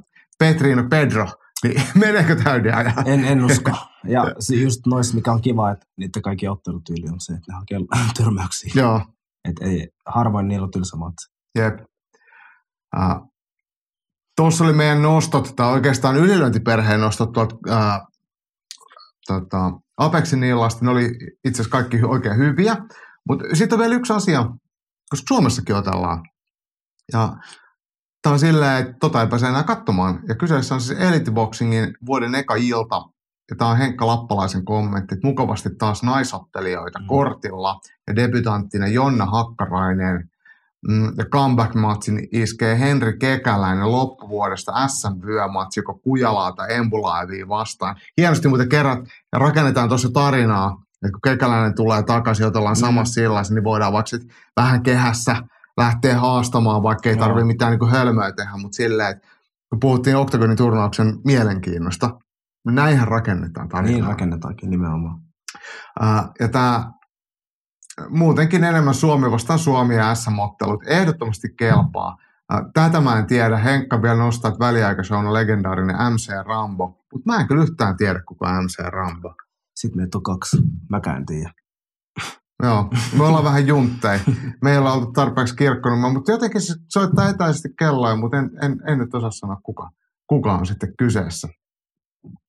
Mutta Elite Boxingin ilta tosiaan, siellä on Embulaev ja Kujala ja sitten sit tosiaan Jonna Hakkarainen ja Servo Palani. Joo. Tiia ottelee Tiia siellä. ottelee. Et siellä on ihan, ihan täys kattaus ja se on loppuun myyty, mutta se on katsottavissa ISTV, on niin, Niin niin taisi Ruutu olla. Plussan tai joku tällaisen kautta. Eli, eli se suomalaista ammattinyrkkeilyä nähtävillä. Ja hei, mä vielä palaan tuohon naisten, niin kuin Henkka sen nosti, niin kolme suomalaista ammattinyrkkeilijänaista. Ja ne on aika lähellä samoja painoluokkia. Niin koska me tullaan näkemään, mä väitän, että se olisi ensimmäinen Suomen mestaruusottelu naisten välillä ammattinyrkkeilijöiden. Niin On, onko tässä nyt vähän semmoista ajatusta, että voisi ehkä jossain kohtaa toteutua? Ainakin omasta mielestä se olisi tosi, tosi Niin. mielenkiintoista. Ja tavallaan vähän sen mukaan, mitä ne tavoittelee, ne naiset, Mm. jotka kilpailee, että et haluatko ne nyt helpon rekordin niin sanotusti, mitä Mm. nyrkkeilyssä tehdään Mm. paljon, ja sitten kokeilla onneen maailman huipulla tai tuolla ul- ulkomailla, vai halutaanko ottaa keskenään ja tehdä Mm. täällä jo semmoinen hyvä meininki nyrkkeilyllä. Mä luulen, että, että, että se, että naisnyrkkeilijöitä on kuitenkin pikkasen vähemmän. Ja se, että jos sä otat sit Suomessa, vaikka Suomi Suomi ja siinä tuleekin tappio, mm. Mm. niin se yksi tappio sun rekordissa ei merkitse sitä, että sä et pääse kansainvälisesti Mm. ottelemaan, koska ei ole niin paljon menijöitä. Kyllä. Niin siinä mielessä niin, niin se tappio siellä rekordissa, kukaan ei niitä halua, mutta se ei ehkä olisi niin myrkyllinen merkintä sun CVssä, että ei se on hävinnyt Niin. Suomessa Niin. jollekin. Mutta sitten kun siinä lukee, että se on kymmeneräinen Suomen mestaruusottelu, niin sitten sillä on kuitenkin mun mielestä aika iso arvo. Niin on. Ja sitten siinä on aika iso panos. Ja totuushan on se, niin kuin suomalaisen vapaattelussa aika usein käy, ja ammattinurkkeilussakin on käynyt sitä, että heti kun mennään ulkomaille, se tie onkin tosi jyrkästi pystyssä. Niin on, ja se on just se haaste, että, että miten se taso nostetaan pikkuhiljaa. Niin, niin voisiko tämä olla yksi semmoinen, että, että opittaisiin Suomessakin jo vähän sitä kilpailemista? Joo, tämä olisi just semmoinen, mm. ja just se, että kun on mestaruusottelu enemmän eriä, Mm. niin, niin mun mielestä se olisi oikea ratkaisu. Ja olisiko tämä sun mielestä suomalaisessa vapauttelussakin tervetullutta? Ois, ois ehdottomasti. Et, et tavallaan me niinku ehkä katellaan niinku vääriä asioita, arvotetaan ehkä vähän vääriä asioita, niitä Joo. niinku rekordeja, ennen kuin me ollaan tarpeeksi hyviä. Et se rekordihan ei sit, eihän me saada sitä taitoakin, että meidät lähetetään sitten johonkin ja Mm. ottelee ja sitten ollaankin, että ei, ei, ei me osaakaan vielä ihan niin hyvin otella. Joo, ja sitten se, se syy, miksi mun mielestä niin pitäisi tehdä enemmän, on se, että ei kaikki tavoittele UFC. Tai kaikki ei ainakaan tule pääsemään Niin, sinne, vaikka, vaikka ne unelmoi jostain, Niin. mutta se ei ole realistista. Niin, ja sitten jos sanotaan, että kaksi tosi, tosi kovaa huippulupausta, niin Mm. ehkä mä en niitä laittaisi heti vastaan. Aivan, Mutta aivan. kaikki muut, miksi? Mm, niin. Toki joku voisi mm, niinku, keksiä monta syytä, että ne on treenikavereita tai jotain, mutta mä oon otellut Matias Klokkarsia vastaan, joka, jota mä pidän ystävänä. En ainoastaan treenikaveria, vaan ystävänä. Sillä kertaa mä saatuin voittamaan, mutta ei se ole muuttanut meidän suhdetta. Joo. Siitä on tietenkin monta vuotta aikaa, mutta mä olin tuossa Matiaksen hänen puolissa luon syömässäkin. Me ollaan edelleen ystäviä. Ja mä oon otellut Jesse Palantoa vastaan. Silloin mä hävisin Joo. ja ollaan edelleen ystäviä. Ja tein ihan molemmissa matseissa parhaani. Joo. Se, Ja- on, se on varmasti vaikea tilanne, niin kuin, ja monet haluaa välttää sen Niin. sellaisen, että, että sitkin, treenit, treenitkin on vähän erilaiset sen jälkeen, Niin. ehkä joillain ja näin. Mutta mut mun mielestä me niinku rapautetaan sitä meidän omaa kykyä Mm. siinä. Et me, et, jos me tavoitellaan jotain, niin kyllähän meidän pitää pystyä kotimaassa kilpailemaan. Niin pitää. Et se, että jos me halutaan vaan niinku nautiskella ja olla jotain surffareita, niin sitten se on eri asia. Mutta jos mä sanon, että mä haluan olla maailman parasta, Euroopan parasta, tai edes Pohjoismaiden paras, niin kyllä mun pitää olla Suomenkin paras. Joo. Näin niin periaatteessa. Joo, joo, joo. Joo, mutta tämä on ikuisuus, ikuisuuskysymys, mutta, mutta näin se menee. Hei, kerrataan vielä näitä otteluaikatauluja, eli toi Octagonin turnaus, missä Makman ottelee, niin se näkyy DAZN-palvelusta, alkaa kello 19 lauantaina, Joo. ja Henkka sanoi, että siellä löytyy myös niiden sivuilta PPV-striiminä. En ole varma, onko se geoblokattu, voi olla tai sitten ei. UFC-ottelukortti Las Vegasin Apexista, niin nyt näytti Viaplaylta sen lähetysaika alkaisi kello 21, ja siellä se on tosi aikaista. Joo. Ja, ja tota, mä en ole varma sitten, kun UFC Fight Pass näytti puolesta, että prelit alkaisi 20.30, eli Mm. periaatteessa samaan aikaan, että näyttääkö sitten Viaplay Fight Nighteista koko? Niin, niin, toivottavasti näyttää. Niin. Se olisi ihan kiva kyllä. Kun aiemminhan se on ollut niin, että jos siellä on pohjoismaalaisia, niin saadaan ne prelitkin. Niin. Eli jos joku tietää tästä, onko tässä muutoksia, niin voitte vaikka kommentoida meille. Onkohan se sopain takia? Mutta eikö se ole siellä Octagonissa? Eikö sopa nyt tuossa UFC-kortissa? Aa, tota, se on nyt. Katsotaan. Missä se oli? Tos, ää, se ottelee tuon Janis Gemorin tilalta. Vinicius Oliveira vastaan. Aivan, no sittenhän se on tietenkin siinä. Niin, Niin, mä en Et- oksanut aikaisemmin. Mutta joo. niin eli, eli nyt tämä olisi tullut tuolla seuraavassa tuolla, tuolla, tuolla, tuolla kamppailukansanradiossa, mutta mut voidaan puhua ehkä matsiuutista silleen, että Ruotsista ponnistava ää, Albaani, Albani lähtö, albanialaislähtöinen, mikä sen etunimi on? Be, Bernard. Bernard, Bernardo Sopai teki UFC-sopparin ja ottelee nyt viikonloppuna Kyllä. Las Vegasissa. Tämä on se syy, miksi se näkyy. Joo. Aivan. No niin, nyt sekin selvisi. Kun mä jotenkin luulin, että se Sopai ottelee vasta myöhemmin. Mä en tajunnut, että se ottelee mäkään nyt. älynyt, kun se tuli niin nopea, se, se oli se viiden päivän varoaja. Joo, joo. Sopai on siis All-Starin ottelija, jonka oli tarkoitus otella seuraavassa All Stars Fight Nightissa, mutta sieltä löytyi sitten paikka ja mesta tuohon, mikä on tosi hienoa. Eli UFC kello 21 Viaplaylta. Ja sit hei, tätä mä en huomannut, mä kysyin sulta, tiesit sitä, että Amanda Serrano ja Jake Paul nyrkkeilee lauantai ja sunnuntai välissä. Ja-. Ja näin se kuitenkin on, ja Dazon näyttää senkin, se matsilähetys alkaa kello 02. Jake Paulilla taas joku ihan oikein nyrkkeilijä vastassa, mutta Tietysti. totta kai. Mutta Amanda Serrano, me ollaan siitä puhuttu ylilyönnin puolella monesti.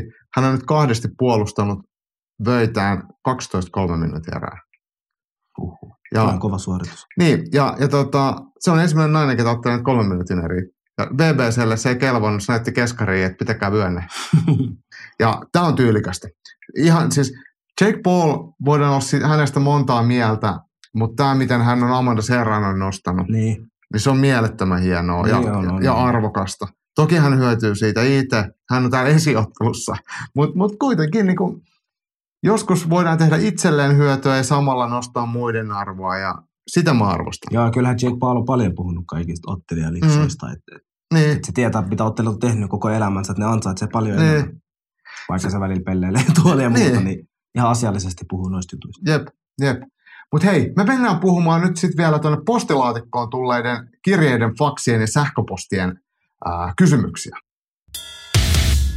Ylilyönti podcast. Kamppailu kansan radio.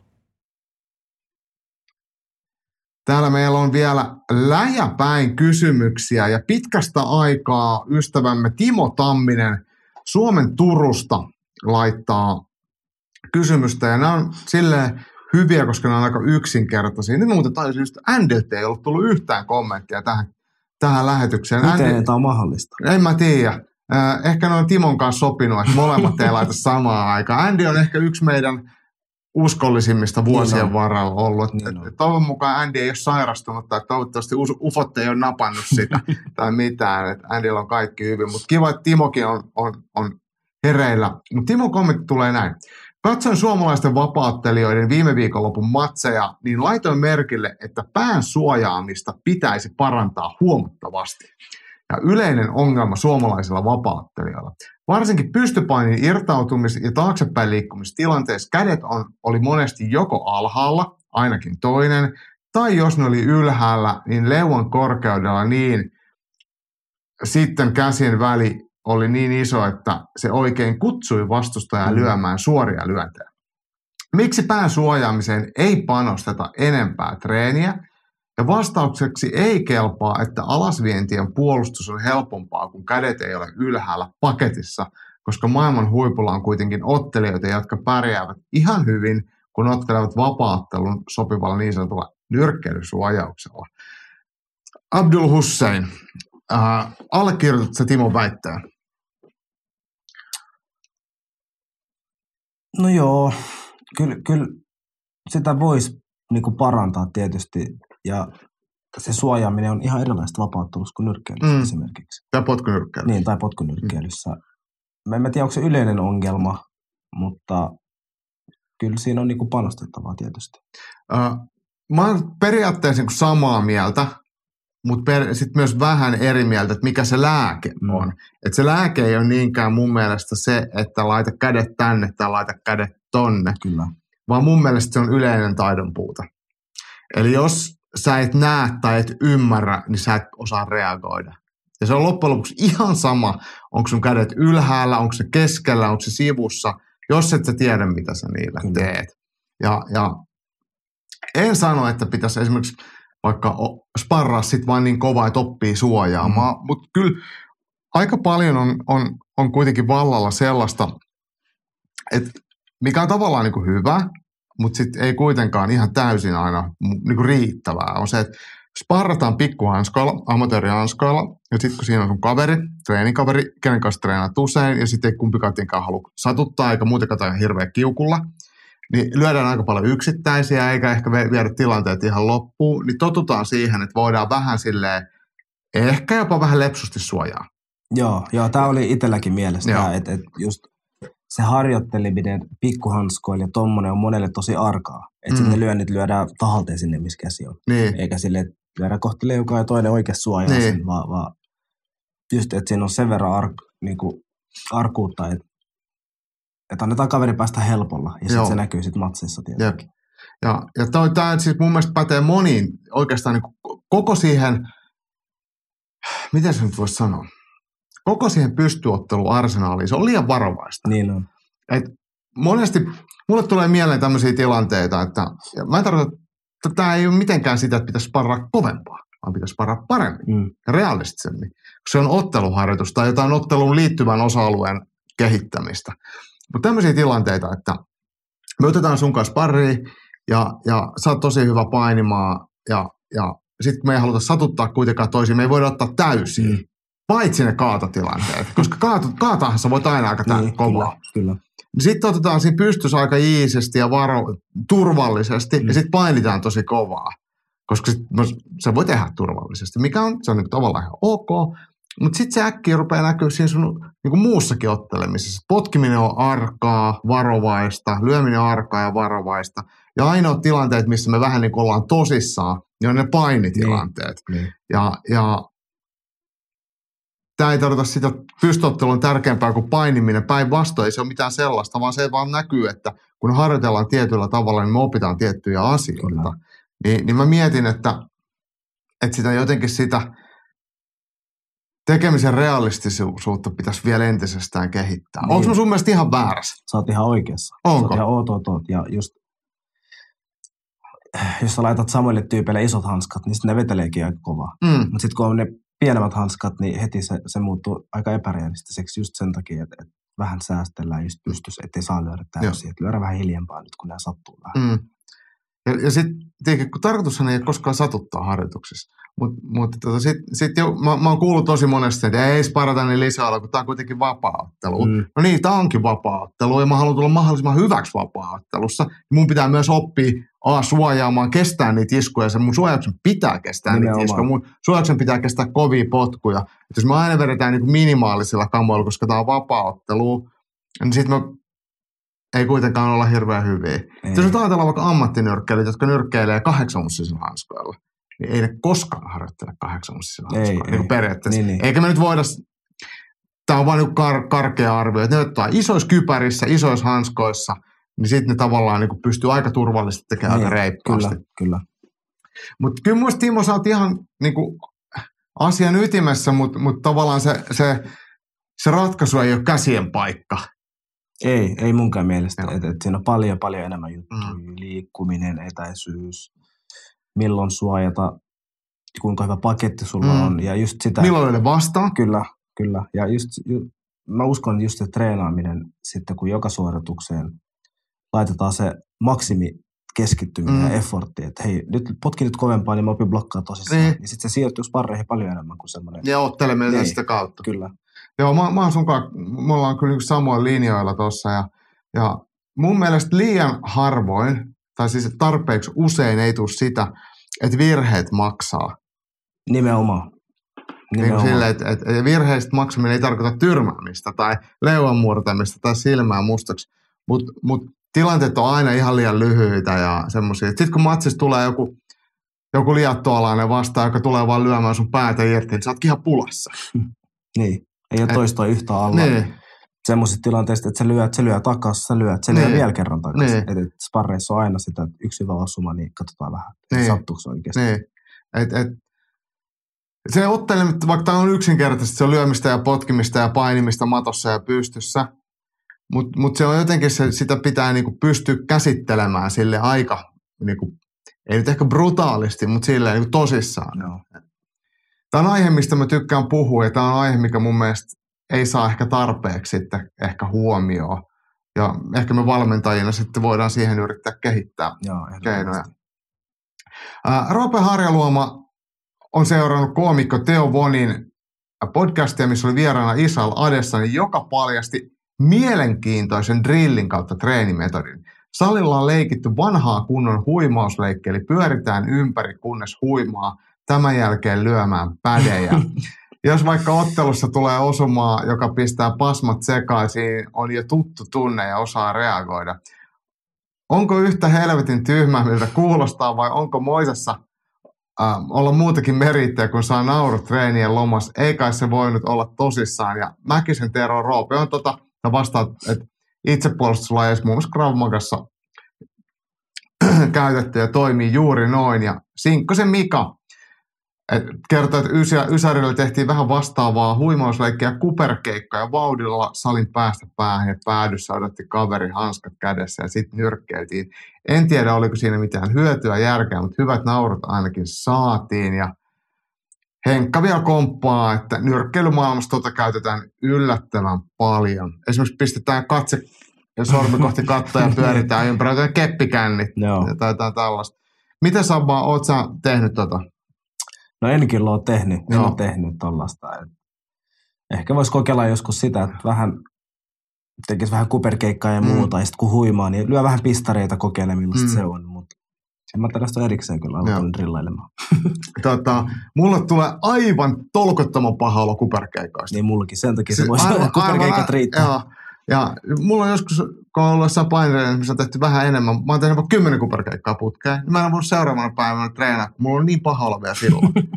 Et se on aina, kun pää menee niinku suorassa linjassa yli. Et Kärrynpyörät on ihan fine, Joo, ei ole mitään ongelmaa. Mut, mutta tota, sitten toi niinku etutakasuunta, etuperi ja takaperi suorat kuperkeikat. Ei ukemit, vaan suorat kuperkeikat. Niin tulee hirmu paha olla. Mut, mutta tota, tavallaan mä, toihan on niinku ymmärrettävää. Siinä on niinku joku juju. Että et, et, kun sä vedät keppikäännit, niin sit, sit se on vähän vaikea tehdä. Mutta mut on se kuitenkin mekanismina, se on täysin eri, kun sua lyödään leukaa. niin on. Niin Siis, on. siis valitettavasti mua on lyöty leukaa joskus. Mä tiedän about, mitä siitä tapahtuu, Joo. vaikka ei ole käynyt koskaan mitään pahempaa. Tai, tai tiedän, mille tuntuu, kun muuten vaan pusu osuu kunnolla. Et se on hyvin kaukana siitä. Niin on. ja, ja siihen ei voi mun mielestä harjoitella. Ei, ei voikaan. Ja just, jos, jos tuommoiset kuperkeikasta rupeaa vähän huimaa ja pyörii ympäri, mm. Niin sitten kun sua oikeasti lyödään, niin sitten kun se jalka ei toimikaan enää mihinkään, mihinkään Niin, suuntaan, niin. niin se tuntuu vähän erilaiselta. Niin, just näin. Just näin. Mutta on silti ihan hyvä kysymys. Ja toi, mä oon jossain, esimerkiksi Rannalla Roni jossain painitreeneissä ollaan tehty silleen, että jotain tämmöiset, äh, vaikka kuperkeikka, shootti, sprooli, Joo, tämmöisiä niin aina merkistä, mikä vähän, mu- se on kuitenkin painiin olennainen niin on. ja realistinen tilanne, että siinä tulee tavallaan semmoinen pyörähtävä liike ja Mm. jotain muita painiliikkeitä siihen, että pystyy erilaisista asennoista ja positioista reagoimaan, eikä, eikä heti mene niin vintti pimeäksi, Niin, koska niin. painissa tulee, sä voit jossain painitilanteessa, toinen kaataa sut vaikka pään yli, tai sä Niin kyllä. ää, sviippaa toisen kunnon judotekniikalta yli, että mennään pään yli, Mm. silti pitää pystyä toimimaan. Et Se on hyvin lähellä sitä. Niin on. Mutta tuo niinku lyö, lyömisen tunne, niin se on kyllä hyvin kaukana. Niin on, ja ehkä mä en varsinkaan, tuota, että mä sparraisin sen jälkeen, kun mä oon tehnyt kuperkeikkoja, mm. niin en mä tiedä, siinä ei varsinkaan varmaan mitään järkeä. Mm. Että ehkä toi pistari vielä ihan hyvä idea, hauska idea, Joo. mutta toi sparraaminen ei, Joo. ei ole. Mut, mutta tota, kaikkea kannattaa kokeilla. Ja, sittenhän se näkee, millä se tuntee. Ää, hei, tuolta on tullut muutama kysymys. Nämä ehkä enemmänkin olisi kuulunut tuonne viime jaksoon, kun perattiin viime viikon loppuun, mutta kun ää, Petteri Pi, Piiparinen ja Tuomo Taipalusena laittoi ne jotain ne nopeasti tähän. Ää, Piiparinen tietenkin toivottaa Makulle onnea matsiin. Lähetetään terveiset tästä.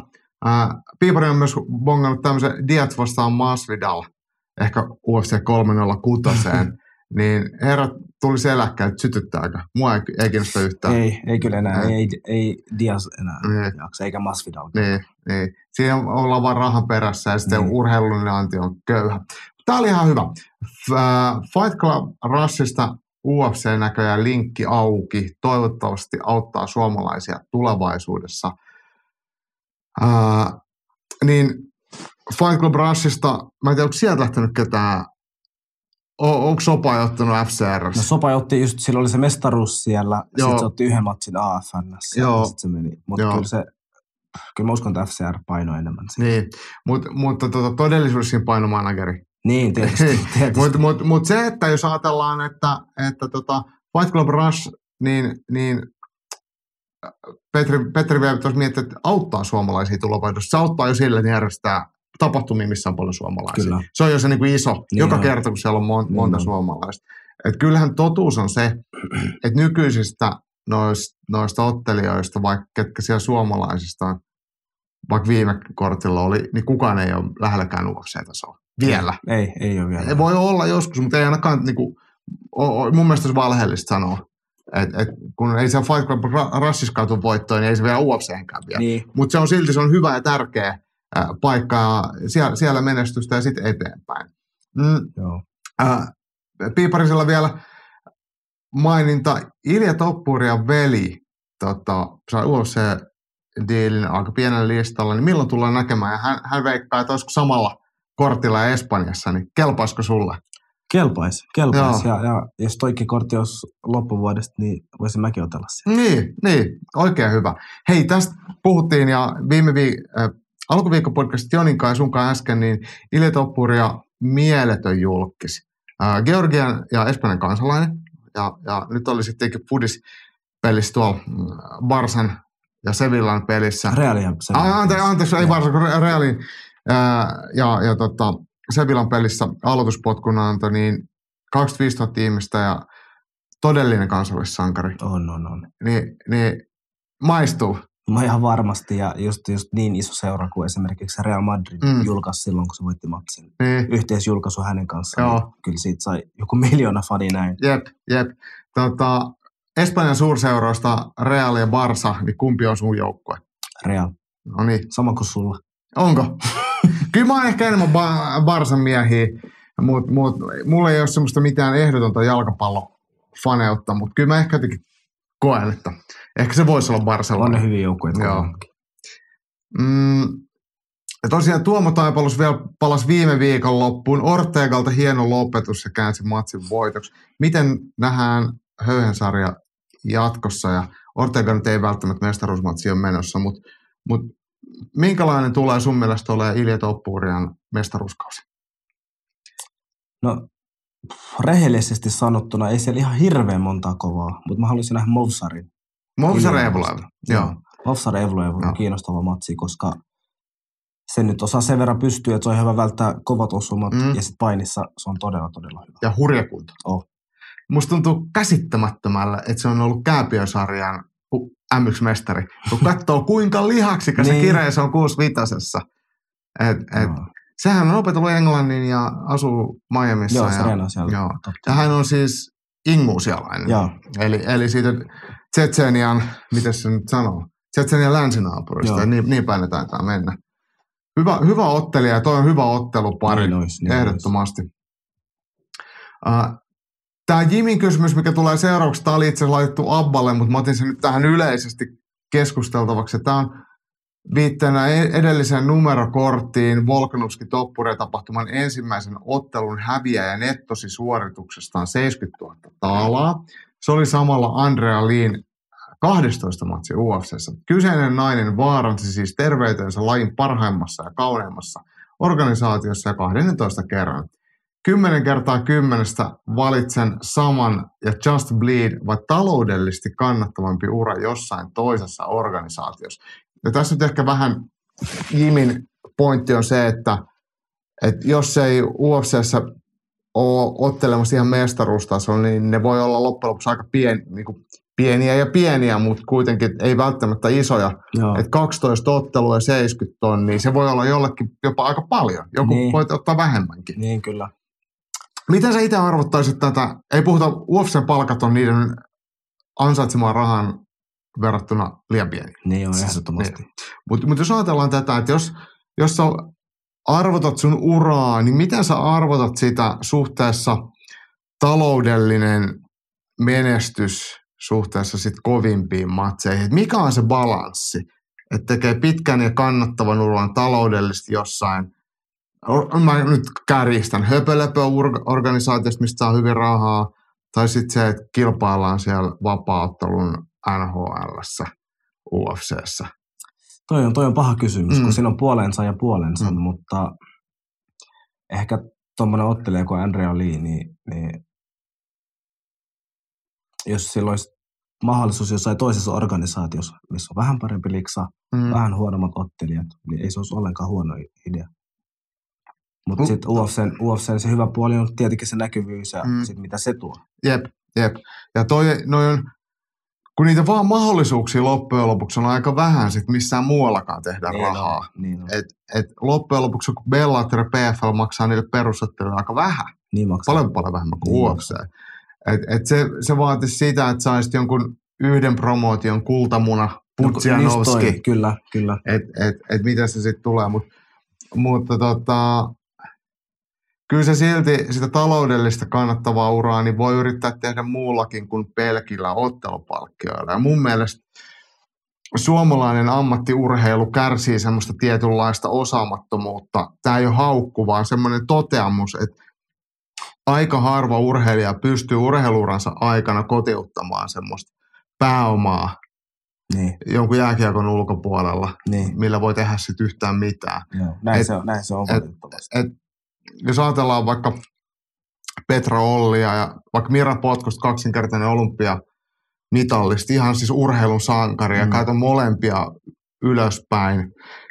Todella pitkät ja hienot urat ja, ja sitten ne molemmat Instas vetää jotain PT-hommia Niin. ja, tällaisia, mit, mitä varmasti tekee myös mielellään, kun on urheilijoita. Niin, niin, tietysti. E- Eikä sitäkään vähän. Se on tää arvokasta ja musta on tosi hienoa, että sitä tehdään, että he antaa takaisinpäin.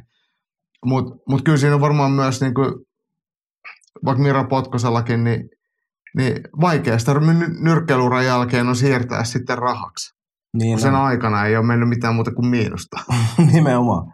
Nimenomaan, ja, ja just, ju, just toi, että sä oot antanut kaiken sille urheilulle, Mm. ja sitten kun sä oot valmis, niin se ei ole antanut mitään takaisin. Niin, tai sit se, niin, niin, se on antanut sulle muistoja ja Niin. kokemuksia ja ruhjeita ja Niin, näin. Ja y- ystäviä. Siis se Niin, on ainakin kai, mulle semmoinen, kai. mi- mikä itselle on tietenkin tärkeää, mutta mut, mut jotenkin sitä niinku, että kun sitä uraa voisi luoda siinä samallakin jotenkin, jos joku vähän antaisi vihjeitä, niin, että et, et samalla kun sä urheilet, niin sä voisit, en sano, no voi opiskella, ei se ole mitenkään, Joo, kyllähän on huippu-urheilijat, jotka on lääkäreitä, niin, mutta kaikki ei ole sitä. Mutta mut sitten, että miten sitä oppisi, joku voisi keksiä, että miten sitä voisi hyödyntää, että, että sitten kun ura loppuu, niin, niin olisi jotain järkevää lähellä uraa, lähellä urheilua olevaa osaamista, mitä, niin. mitä käyttää. Mutta mut ei mulla ole siihen mitään semmoista helppoa lääkettä. Mutta toi on mun mielestä niinku mielenkiintoinen puheenaihe. Niin on, niin on. Ja, ja mä sanon, tämä koskettaa on sulle kuitenkin läheinen aihe siinä mielessä, että mä kerta toisensa jälkeen sanoin tämän ylilyönnin eri kanavissa, että suomalainen vapauttelu hukkaa resursseja. Että sun valmentaja ja mun hyvä ystävä Joni Salovaarinen myy jotain helvetin pakastelaitteita, eikä valmennut Niin, työkseen. Niin, niin kun tämä ei ole siis, tämä Joni on vain yksi esimerkki Joo, joo, joo. niitä on muitakin. Et, et on, on todella paljon osaajia, joiden resurssit ja osaaminen, taidot, niin ei, ei ole käytettävissä, kun niiden on pakko tehdä jotain. Niin, pakko saada, Niin elättää perhe, Perheen elättää itsensä. kyllä. Ja, ja, ja ne on joutunut, tai joutunut, mutta siis mennyt sinne siviilielämän puolelle ja sitten sit me jäädään ilman sitä heidän ammattitaitoa. Joo. Ja, ja tämän, tietenkin joka kerta tämä aina niin kuin harmittaa näin sanoa, mutta mun mielestä se on totuus. Se on, se on totuus ja ei, ei, en mä tiedä, onko Mehiksen lisäksi kukaan, joka nyt valmentaa tällä hetkellä sille työkseen. Niin, niin kuin vapauttelijoita. Niin. niin, just näin. Just, to, to, varmasti on tyyppejä, jotka valmentamista tienaa jotain, mutta sille täyspäiväisesti. Ja Mehikselläkin tietenkin on se, että Sami Mehamedi pyörittää sisukymiä, joka on siis se, niin. Kyllä. mistä se raha tulee, eikä siitä, että se Ei, valmentaa kilpailijaa. tietenkään. Kilpailijat on pelkkä menoerä. Niin jo. niin kuin näin. Et, et, mut, mutta joo. Ei, jos tähän olisi joku helppo lääke, niin se olisi varmaan käytetty. Mutta mut mun mielestä on silti oikein puhua siitä. On, on. Koska sitten joku voi, joku meitä älykkäämpi, niitä ei tietenkään montaa ole, mutta joku voi, joku voi sen las, äh, vastauksen sitten keksiä. Mutta hei, nyt täällä alkaa sitten meidän viimeinen loppukirja. Tämä on tällä viikolla Abba Corneri. Ja tämä on makeeta, että, että ylilöintiperhe on laittanut sulle hyviä juttuja. Otetaan Henkka tähän al- alkuun. Kuinka iso juttu henkisesti oli viime vuoden lopulla päästä ottaa kaksi matsia kahden ja puolen vuoden tauon jälkeen? No oli, oli se tosi, tosi jotenkin iso helpotus, että pääsi taas ottelee ja, ja se niin kuin varmistaa itselleen, että oikeasti tämä, Mm. tämä on niin kuin se juttu. Että kun ei ole pitkä aikaa päässyt, se nälkä automaattisesti vähän niin kuin laskee, vaikka tekisikin mieli treenaa ja näin, niin sitten se otteleminen tai siihen meneminen on koko ajan vaikeampaa Mm. ja vaikeampaa. Sitten kun sen rikko, nyt te näette tuuletuksista, että, että kyllä se helpotti Mm. oikeasti aika paljon. Mille tuntuu palata harjoittelemaan? Tun- Tuntuuko susta oikeasti sille, että treenaaminen maistuu entistä paremmalle taas, kun on, on, on vähän niin kuin päässyt taas matsaan ja on selkeämpää, mitä tekee, niin lisääkö se motivaatio? Joo, kyllä se lisää ja treeniin se lisää ihan eri tarkoituksia. Mm, Mm. Että on vähän kilpailuhenkisempi mm, mm. ja aina vähän enemmän antaa treeneissä sitten, kun tietää, että on joku tavoite. niin. Joo, kyllä se on helppo nähdä sivustakin ja kyllä mä uskon, että, että, että tämä olisi varmaan aika monelle muullekin ihan sama. Niin. Äh, Heikka jatkaa. Tämän vuoden suunnitelmat matsi rintamalle. Ähm, ei ole mitään varmaa, mutta nyt on matsi hakusessa heti Ramadanin jälkeen, Mm. että jos pääsis myllään jonnekin. Ja Ramadan alkaa nyt maaliskuun Alkaa kahden viikon päästä. niin, puolen välin tienoilla. Joo. Suurin piirtein se on noin neljä viikkoa siitä sitten Joo. eteenpäin, että loppuu huhtikuun, ennen huhtikuun puolta väliä. Joo, joo, silloin reenaillaan ja Mitä pystyy. mitä pystyy Mm. ja pysytään ehjänä ja sitten sen jälkeen aika nopeasti Joo. voi mennä otteleekin. Ja, ja tota, niin va, se loppujen lopuksi, sullahan matseja on niinku saatavilla, Joo. mutta onko sitten vain niinku jää semmoisia, Niin. mihin haluaa tarttua? Kyllä. Mm, mutta jos otetaan vähän pidempi kuin aikaväli, niin ei varmaan ta- tavoitteessa mitään harvaa ottelutahtia. Et ku, kuinka usein sä haluaisit otella? Mikä olisi sun mielestä niin optimaalinen? No sanotaan, että Ramadan on tuossa huhtikuun puolesvälis ohi, niin pari viikkoa sen jälkeen voisi ottaa ekan, Mm. siitä kuukausi kaksi voisi ottaa toisen Joo, ja katsoa, mitkä ovet siitä avautuu. just Kyllä näin. mä haluaisin taas ottaa pari matsia sille tiheästi. Just näin. Se kuulostaa munkin mielestä tosi hyvälle. Hei, tää olikin hyvä. Tätä mä en ole tajunnut sulta kysyä. Minkälaiset välit on Bravin kanssa? Eli Brave on sun entinen työnantaja. Ja nyt just maaliskuun aikana sun sopimus umpeutuu. Joo, Sulla oli kuinka pitkä? Kolme vuoden sopimus. joo. Ja, ja tota, nyt se menee sitten umpeen. Niin mi, minkä, minkälaiset välit Bravin kanssa? No ei olla hi- hirveästi juteltu, mm. että et sen, sen puhelun jälkeen, kun mä olin puhunut silleen, että mä haluan otella Breivissä ja näin ja näin, että et mä aion otella Kareliassa ainakin mm. ja sitten Hamarassa. Mm. Niin se sanoi, että ottele vaan, että ei silloin niin justiinsa väliä, että niin. et ei ollut mitään ongelmaa senkaan, mutta en mä kyllä halua soppari enää Breivin tehdä. Sehän ei taida olla sitten niinku ammatillisesti johdettu Ei, ei Joo. missään nimessä. Joo. Mm, ja Henkalta tietenkin pakollinen UFC-kysymys. Mikä vuosi King Abdul Hussein nähdään UFCssä? Niin kuin mä sanoin, että jos Ramadanin jälkeen saisi pari hyvää mm. voittoa alle, niin se voisi riittää, jos ei, otetaan vielä yksi voitto Mm. mm. ja ensi vuoden puolella ollaan sitten Joo. UFC-rivissä. Äh, sun treenikaveri Lemarkaan laittaa tiukkoja kysymyksiä ja tämä alkaa tällä, että milloin julkaiset siirtosi vaihtaa sisugymille järvenpäähän?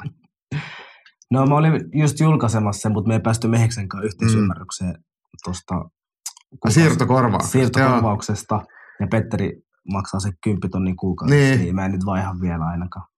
Mä ymmärrän tietenkin Lemaria tässä, että, että kun Lemari, joka on kuitenkin kasvanut Vantaalla, sitten se on joutunut Poriin ja sitten se on päätynyt Järvenpäähän. että Se ei ymmärrä espoolaista unelmaa. Ei ymmärräkään, vaikka se paljon hengailee täällä. Niin, mutta mut se, että et farmari Volvo, koira sinne ja rivitalon päätynyt, tämä on noille junteille niin ihan, ihan, niin ihan on. käsittämätöntä. Niin on. Voidaan homma sullekin joku hyvä sopimus Espoosta. Joo, äh, totta, Lemarilla on kyllä loistavia kysymyksiä. Ketä vastaan ottelet Ice Cage 2 tapahtumassa? Ja tämähän on siis Max Hynnisen, äh, mikä lienee sekalajitapahtuma. Miten oikeasti lähtisit ottelemaan tuollaiseen? En mä tässä vaiheessa. Mm, En mä tässä vaiheessa lähtisi ottelemaan tuommoisissa tapahtumissa, kun ei noin ei noi niinku vie mun mihinkään. niin. Mutta, mutta joku päivä, Mm, miksei, jos, jos Ice Cage näyttää hyvältä ja mulla on oma, oma ura niinku aika lailla paketissa, niin, Niin. miksei? jep. Mm, se pitäisi varmaan joku räppibattle. Sullahan Joo, on aika joo. hyvin lähtee Lähtee, beatboxaus.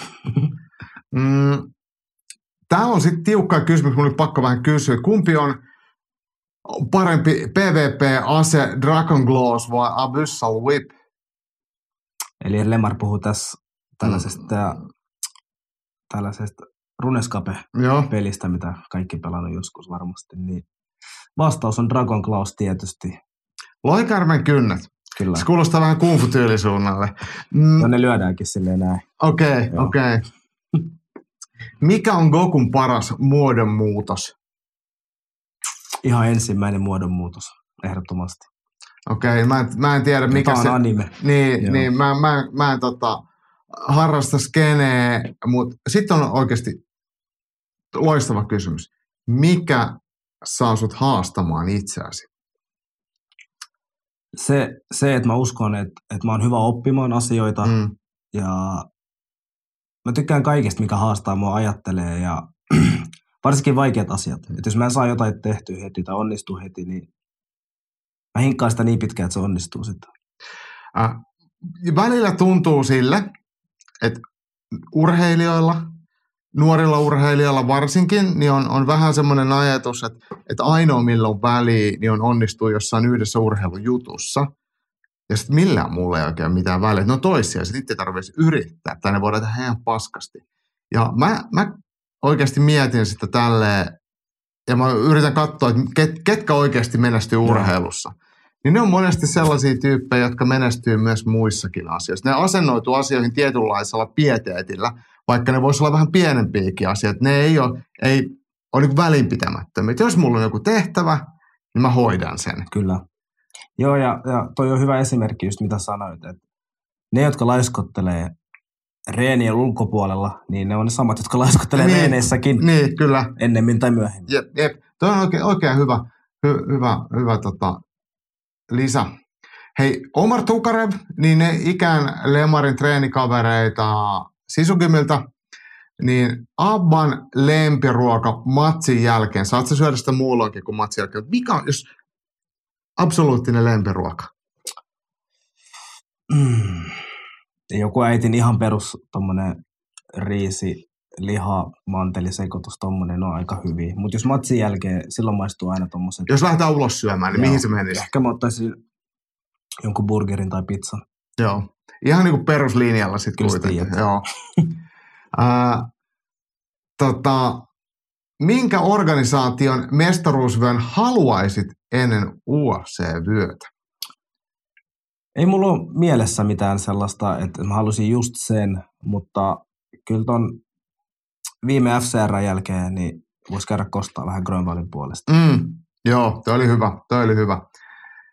Mm, ja Tukarevkin päättää, niin kuin Lemarkin päätti oman kysymyspatteristansa hyvän kysymyksen. Mitä mieltä nykynuorisosta?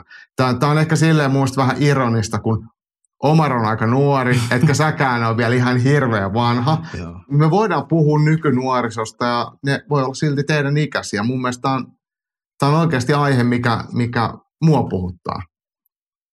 Mikä menee hyvin, mikä menee huonosti, mitä voitaisiin tehdä paremmin. No, nykynuorisosta tulee, tulee se mieleen, että ne, ne tietää jo aika nuorena asioita niin tosi paljon kaiken Mm. somein ja tämmöisen Mm. takia. Mutta sitten sit, nykynuoriso on ehkä vähän pehmeä. Mm, vähän pehmeä kaiken, kaiken suhteen. Et, et tosi helposti annetaan anteeksi itselleen kaikesta ja, ja kaikki on muiden vika ja näin. Mm. Mm. Että ei oteta vastuuta asioista sen pahemmin. toi vastuun ottaminen, vastuun kantaminen ja asioiden maaliin saattaminen, niin sehän on oikeasti aika tärkeää. Niin on. Ja ne on ihan pienissäkin asioissa. Sä sanoit tuossa aiemmin, tai edellisessä kysymyspatterissa hyvin, että ne, ketkä lintsaa siellä salin ulkopuolella, ne on yleensä myös ne, ketkä lintsaa treeneissä. Kyllä. Ja sitten mä sanon tänään, että ne, ketkä treen, lintsaa treeneissä, niin ne yleensä lintsaa siellä treenien ulkopuolella. Nimenomaan. Ja se on musta tosi harmillista, että kyllä tosi paljon semmoista osaamista, lahjakkuutta, älykkyyttä jää käyttämättä, koska ollaan liian velttoja. Kyllä. Sata prossaa. Joo. Olet ihan oikeassa. Et mäkään en ole korkeasti koulutettu, en, en, enkä voi kehuskella, että olisin mikään elämässä onnistuja, mutta jotenkin sitten toivoisi, että muut tekis vähän paremmin kuin itse. Et me Joo, katsotaan ehkä vähän vääriltä ihmisiltä mallia. Niin, niin ja sitten just se, että ei, ei kaikki mitä sä teet tarvi olla semmoista, että hei mä rakastan tehdä. Mm, Vaan välillä pitää tehdä asioita ja jos sä oot tekemässä sen muutenkin, niin miksi et sä tekisi sitä hyvin? jep, jep. Loistavaa, hyvä, hyvä kiteytys. Mm, kun sisukymiläistä tuossa puhuttiin, niin siellä on itse pääperkele Sami Mehamedi vielä antaa, antaa kysymyksiä. Uusi ruotsalainen viikonlopun UFC-kortilla. Tämähän oli ää, just Sopai. Joo. ja, ja tota, ajatuksia ja fiiliksiä. Mi- Miten, sä oot käynyt Sopan kanssa reenaamassakin Joo, joo. Tämä oli aika odotettu, että se pääsisi kohta UFC. Me puhuttiin just sen kanssa, kun mä olin siellä Ruotsissa treenaamassa.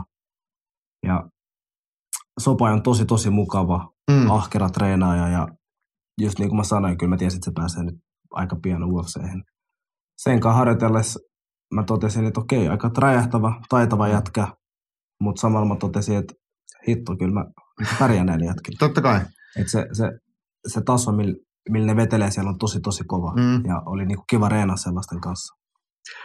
Tuli mieleen tuosta All Starin treeni ympäristöstä. Se on tietenkin muuttunut siitä, mitä silloin, kun mä oon siellä ollut mm. enemmän kymmenen vuotta sitten, Mut, mut, mutta tota, se on kuitenkin ehkä vähän saman tyylistä, niin aika monet vetää aika kovaa ja sitten lopulta sippaa. Joo.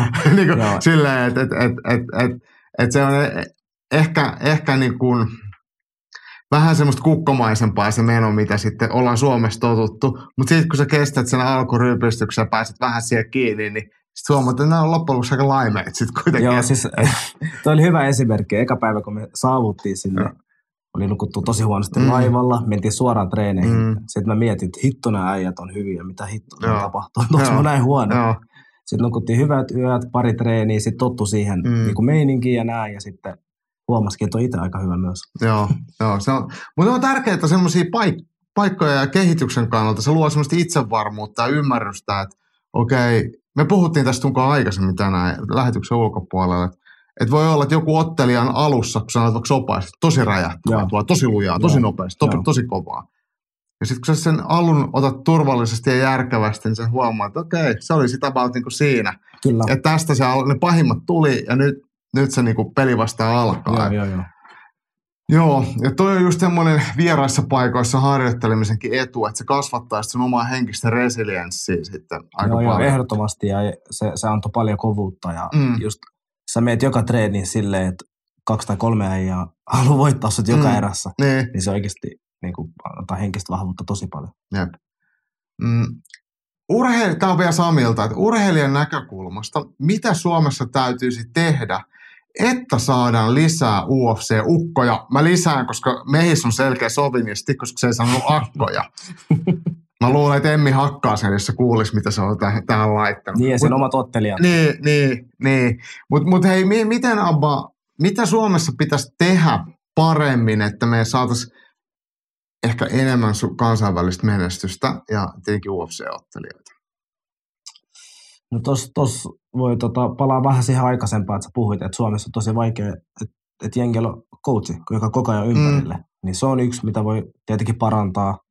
Ja sitten salien välinen yhteistyö on tosi tärkeä. Mm, Ja sitten taas ihan ykkösenä on aina se kontakti. mm.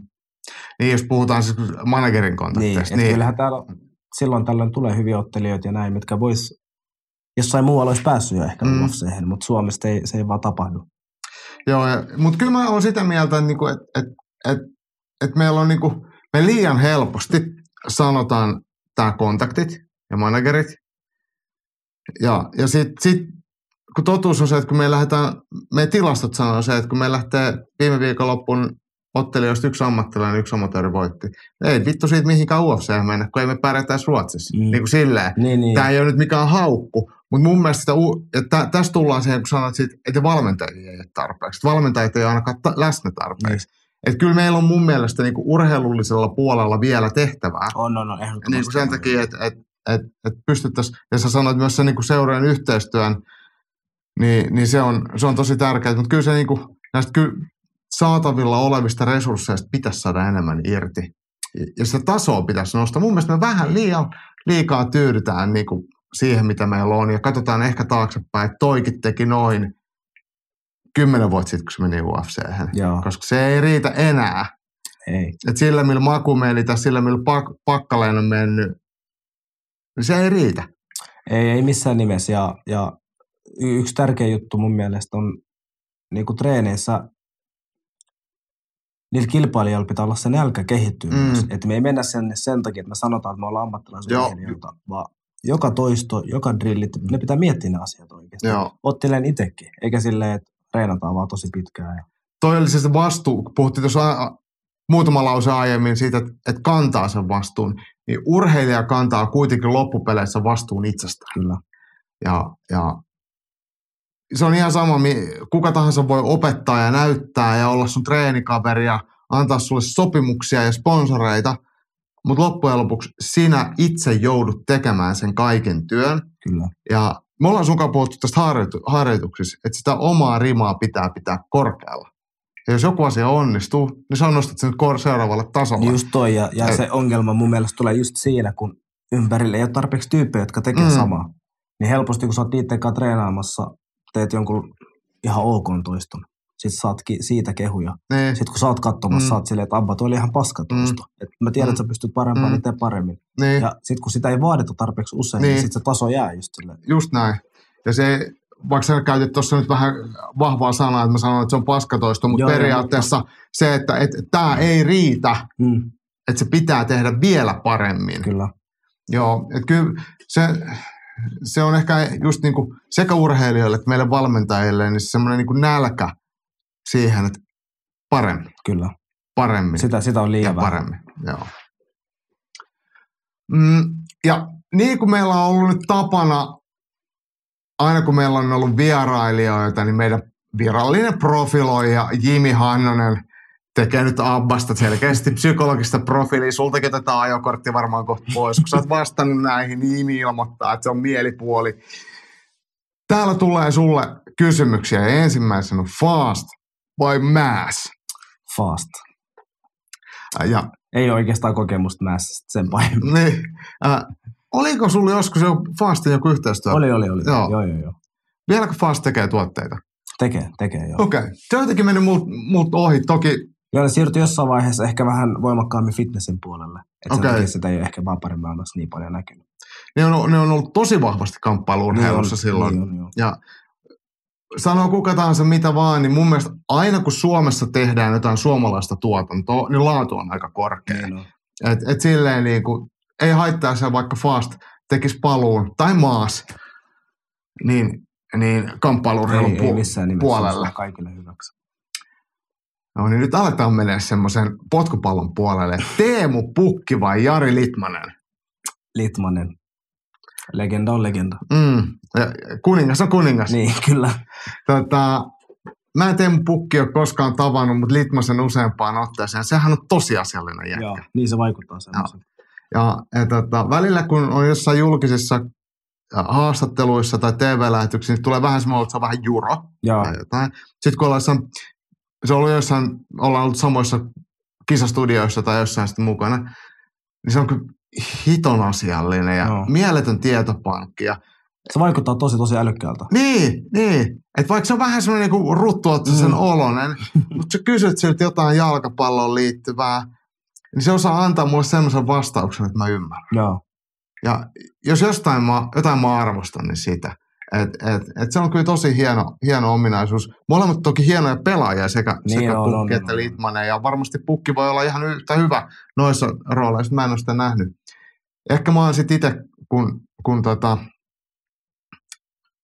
enemmän kuitenkin itse valmennan ja opetan ja puhun, niin on altis sille, että jos joku toinen tekee sitä tosi hyvin, niin mä niin, Wow. niin, niin kyllä. Joo, joo, Ja joo. varsinkin, kun se tulee vielä tollasesta, että se on joku itse urheilija, kun urheilijat ei läheskään aina ole hyviä kertomaan siitä Ei, asiasta, niin. missä ne on tosi hyviä. Kyllä.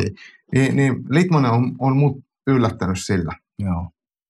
No niin, jatketaan Hannosen profiloinnilla. Kummalla lähtee todennäköisemmin tonttiin yhden jalan alasviennillä vai kahden jalan alasviennillä? Kahden jalan alasvienti on aina tyylikkäämpi. Mm. Kyllä sillä, sillä mieluummin lähtisi. Mikä on sun lempikaato? Tai mikä sanotaan näin, lempi voi olla eri kuin se, mikä toimii useiten, niin valitaan se, mikä toimii sun mielestä useiten. No kyllä mulla toi pystyottelu sujuu hyvin tasonvaihtojen kanssa, niin mä pystyn ajoittaa kahden jalan Mm. aika hyvin siihen. Niin sillä mä saan ehkä isomman prosentin. Tai sitten seinältä Mm. pyyhkäisyillä. Et ne, ne kaksi on semmoista, millä mä pärjään aika hyvin. Olisiko sinulla jotain sellaista ajatusta, kun sä puhuit tuosta tasonvaihdoista ja ajoittamisesta, että mikä on sun mielestä paras aika tehdä vaikka se perus kahdejalan kaato? Teet sen oman hyökkäyksen perään vai silloin kun toinen hyökkää vai mikä on sun mielestä niin kuin täydellinen? Mä teen sen useimmiten silleen, että mä rakennan sen paikan itse. Just lyömällä ylös, alas, huijan tulevani ylös taas ja sitten tuonkin jalkoihin. Silleen, että kaveri joutuu arvaamaan, mitä on tapahtumassa. Ja sitten se arvaa väärin. Jos, Eli sä niin onnistun. aktiivisesti luot sen tilanteen, Joo. että se ei vaadi toiselta mitään muuta kuin sitä, että se on mukana siinä Joo, pelissä. kyllä. Joo. Se, semmoisesta peruuttavasta liikkeestä se on mulle vähän haastava. Joo. Silloin mä teen vähän erilaista kaatoa, mä lyön vähän takakättä vastaan ja astun sinne taakse ja Joo. kamppaan tai otan yhden jalan. Mutta tuommoisessa tilanteessa niin mä tykkään oman pelin kautta lähteä sinne jalkoihin. mun mielestä muutenkin se tietyllä lailla se, että asiat luodaan itse, niin tarkoittaa sitä, että, että silloin me ei vaan olla niin riippuvaisia siitä, että mitä se toinen tekee. Nimenomaan, mä en ole sit silloin se reagoiva osapuoli, vaan Niin. mä vaan teen oma juttu ja toinen on silleen, että hei, mihin se Niin. meneekö se ylös vai alas nyt. Ja, Ja tästä on mun mielestä, mä, mä tiedän, että me ollaan sunkaan puhuttu tästä niin kuin harjoitteluolosuhteessa, mutta se, että, et, se, että kun sanotaan, että, että sä teet ekana, että pidä aloite, niin sehän ei tarkoita automaattisesti hyökkää. Nimenomaan. Se sun oma aloite voi olla askel taaksepäin, Kyllä. jolloin toinen reagoi sun askeleeseen. Mun mielestä se on ehkä se kaikista tärkein semmoinen perusjuttu, tai useimmin toimiva juttu, että tee se aina ekana, mitä Joo. se sitten ikinä onkaan. joo, joo, kyllähän sä voit peruttaa ja silti olla se, joka astuu ekana sivuun ja toinen seuraa. Niin, Ei se niin. sitä tiedä. Niin. Mutta on semmoisia pikkuasioita, Joo. mihin mun mielestä jenkin pitäisi petraa myös aika Joo, paljon. mä oon, mä, mä oon sun kanssa tuossa kyllä samoin linjoilla. No niin, ja li- kysymykset jatkuu. UFC tarvitaan ottelijayhdistys ajamaan ottelijoiden etuja, vai ottelijayhdistykset ja vastaavat ovat täysin hippien propagandaa, ja ko- äh, joilla koitetaan heikentää reilun työnantajan mahdollisuuksia liikemaa- li- liike- äh, liikemaailmassa. Eli oot sä sitä mieltä, että ottelijayhdistyksestä olisi hyötyä ottelijoille vai onko se paapomista? Kai siitä voisi olla joku etukin. Mm. Et- Oletko seurannut tätä UFC-oikeudenkäyntiä ja ottelijoiden e- oikeuksia? Mikä, mikä, mikä niistä? Onko se se? No, kun täällä, on, täällä on se joukkokanne, missä on joku 1200 UFC-ottelijaa. Sitä mä en joo, joo. Ja, ja kun näin, näin sanon se, että kun UFC hän kohtelee urheilijoita ää, la, niin, omasta mielestään ne on itsenäisiä elinkeinonharjoittajia, mutta niillä on kuitenkin työnantajan velvollisuudet. Niin, niin, eli joo. ne, eli si, si, siinä poljetaan ihan ihmisten oikeuksia. Työ, Joo. ja, ja sitten kaikissa urheiluliigoissa, isoissa urheiluliigoissa, missä liikkuu rahaa, NHL, äh, Jefu, baseball, niin siellä on, on pelaajayhdistykset, eli niin kuin ottelijayhdistykset, Joo. jotka neuvottelee liigan kanssa niistä ehdoista, että me saadaan tällaista tällaista vakuutuksesta, niin, niin, tällainen ottelija, äh, tulot jaetaan näin, Joo, että joo, liiga joo. saa tämän ja pelaajat tämän. Joo. Kun nyt kun ei ole mitään tällaista, niin tietenkin ottelijathan on ne, ketkä häviää Niin on, ja, ja- ja omistaja voittaa. Nimenomaan, että se iso siivu menee sinne Mm. Dana Whiteille. Niin, niin, niin, Niin. tämä oikeastaan Endeavorin omistajille ja Ari Goldille ja näille. Niin, niin. Joo.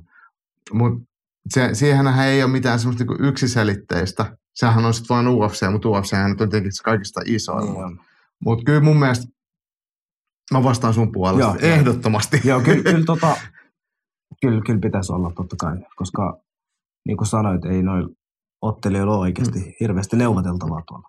Ja nyt oikeastaan tä, tähän samaan, sä et välttämättä sitä seurannut, mutta nyt just tämä oikeudenkäynti, mikä, mikä on, niin UFCn puolesta tulee todistamaan Ali Abdel Aziz, että UFC toimii reilusti. Eli manageri, jonka pitäisi ajaa ottelijoiden etua, ajaakin UFCn etua. Niin miten sä voit silloin sanoa ottelijana, että tämä on mun maksimaalisen tulon kannalla? Eli, eli Se on aika, aika hassua, että, että Niin. miksi sä haluaisi sen ottelijoille parempaa. Niin, mutta totta kai se haluaa, kun se, sillä on niin lä- lämpimät välit UFC, niin se hyötyy siitä. Niin hyötyy, joo. Ja, ja sitten tavallaan se hyöty tulee siinä, että se työntää sinne ottelijoita vaan ja se ottaa koko ajan siitä oman, oman komissionsa. Niin ei sille se on ihan sama, että kuinka vähän niille maksetaan, koska sen ottelijat menee sisään. Nimenomaan. Ja Niin. niin. sitten se on päättänyt, ketkä on ne sen starat ja niille se päättää ne matsit hyvin ja Niin. näin edelleen, mutta se, se vaan laittaa jenkin Niin. sinne ja hyötyy siitä sen. Et kun managerin tehtävähän on suojella ja ajaa ottelijan etuja, niin miten Mm. se, sen, sen pitäisi olla niin periaatteessa promootion pahin vihollinen. Niin pitäisi. Niin, niin pitäisi. nä, näin, että et, Paljonkohan sille maksetaan? niin, niin, niin että et toi, toi on se niinku ongelmatilanne, miksi mm. Mm. ottelijoiden tilante tai taloudellinen tilanne ja oikeudet on vähän heikkoja. Uh, seuraavana Pro Evolution Soccer pleikkarilla vai FIFA Xboxilla, ja nyt puhutaan tietenkin potkupallopeleistä. No mä miksaan vähän noita kahta kysymystä Mm. vastauksessa. Niin FIFA pleikkarilla. No niin, oikein. Ja, ja pelaat sä aina Realilla vai mi, onko sulla joku, onko tässä niinku joku? Ei me pelata noiden ystävien kanssa sillai, semmoista pelimuotoa, missä jokaisella on oma pelipaikka ja oma hahmo. Mm, sama, sama jengi? Joo, sama jengi Okei. ja sitten me pelaa oikeat laitaa. Okay. Joukkueen kapteenina tietenkin. No totta kai, totta kai. Ja on, onko se, äh, sun pelaaja on sitten King Hussein? Oh. Oikein. on, on, on. No niinpä tietenkin. Niinpä tietenkin. Hei, ja Jimmy ottaa mun mielestä aika yllättävänkin vikan kysymyksen. Tämä on raamattu vai Kalevala?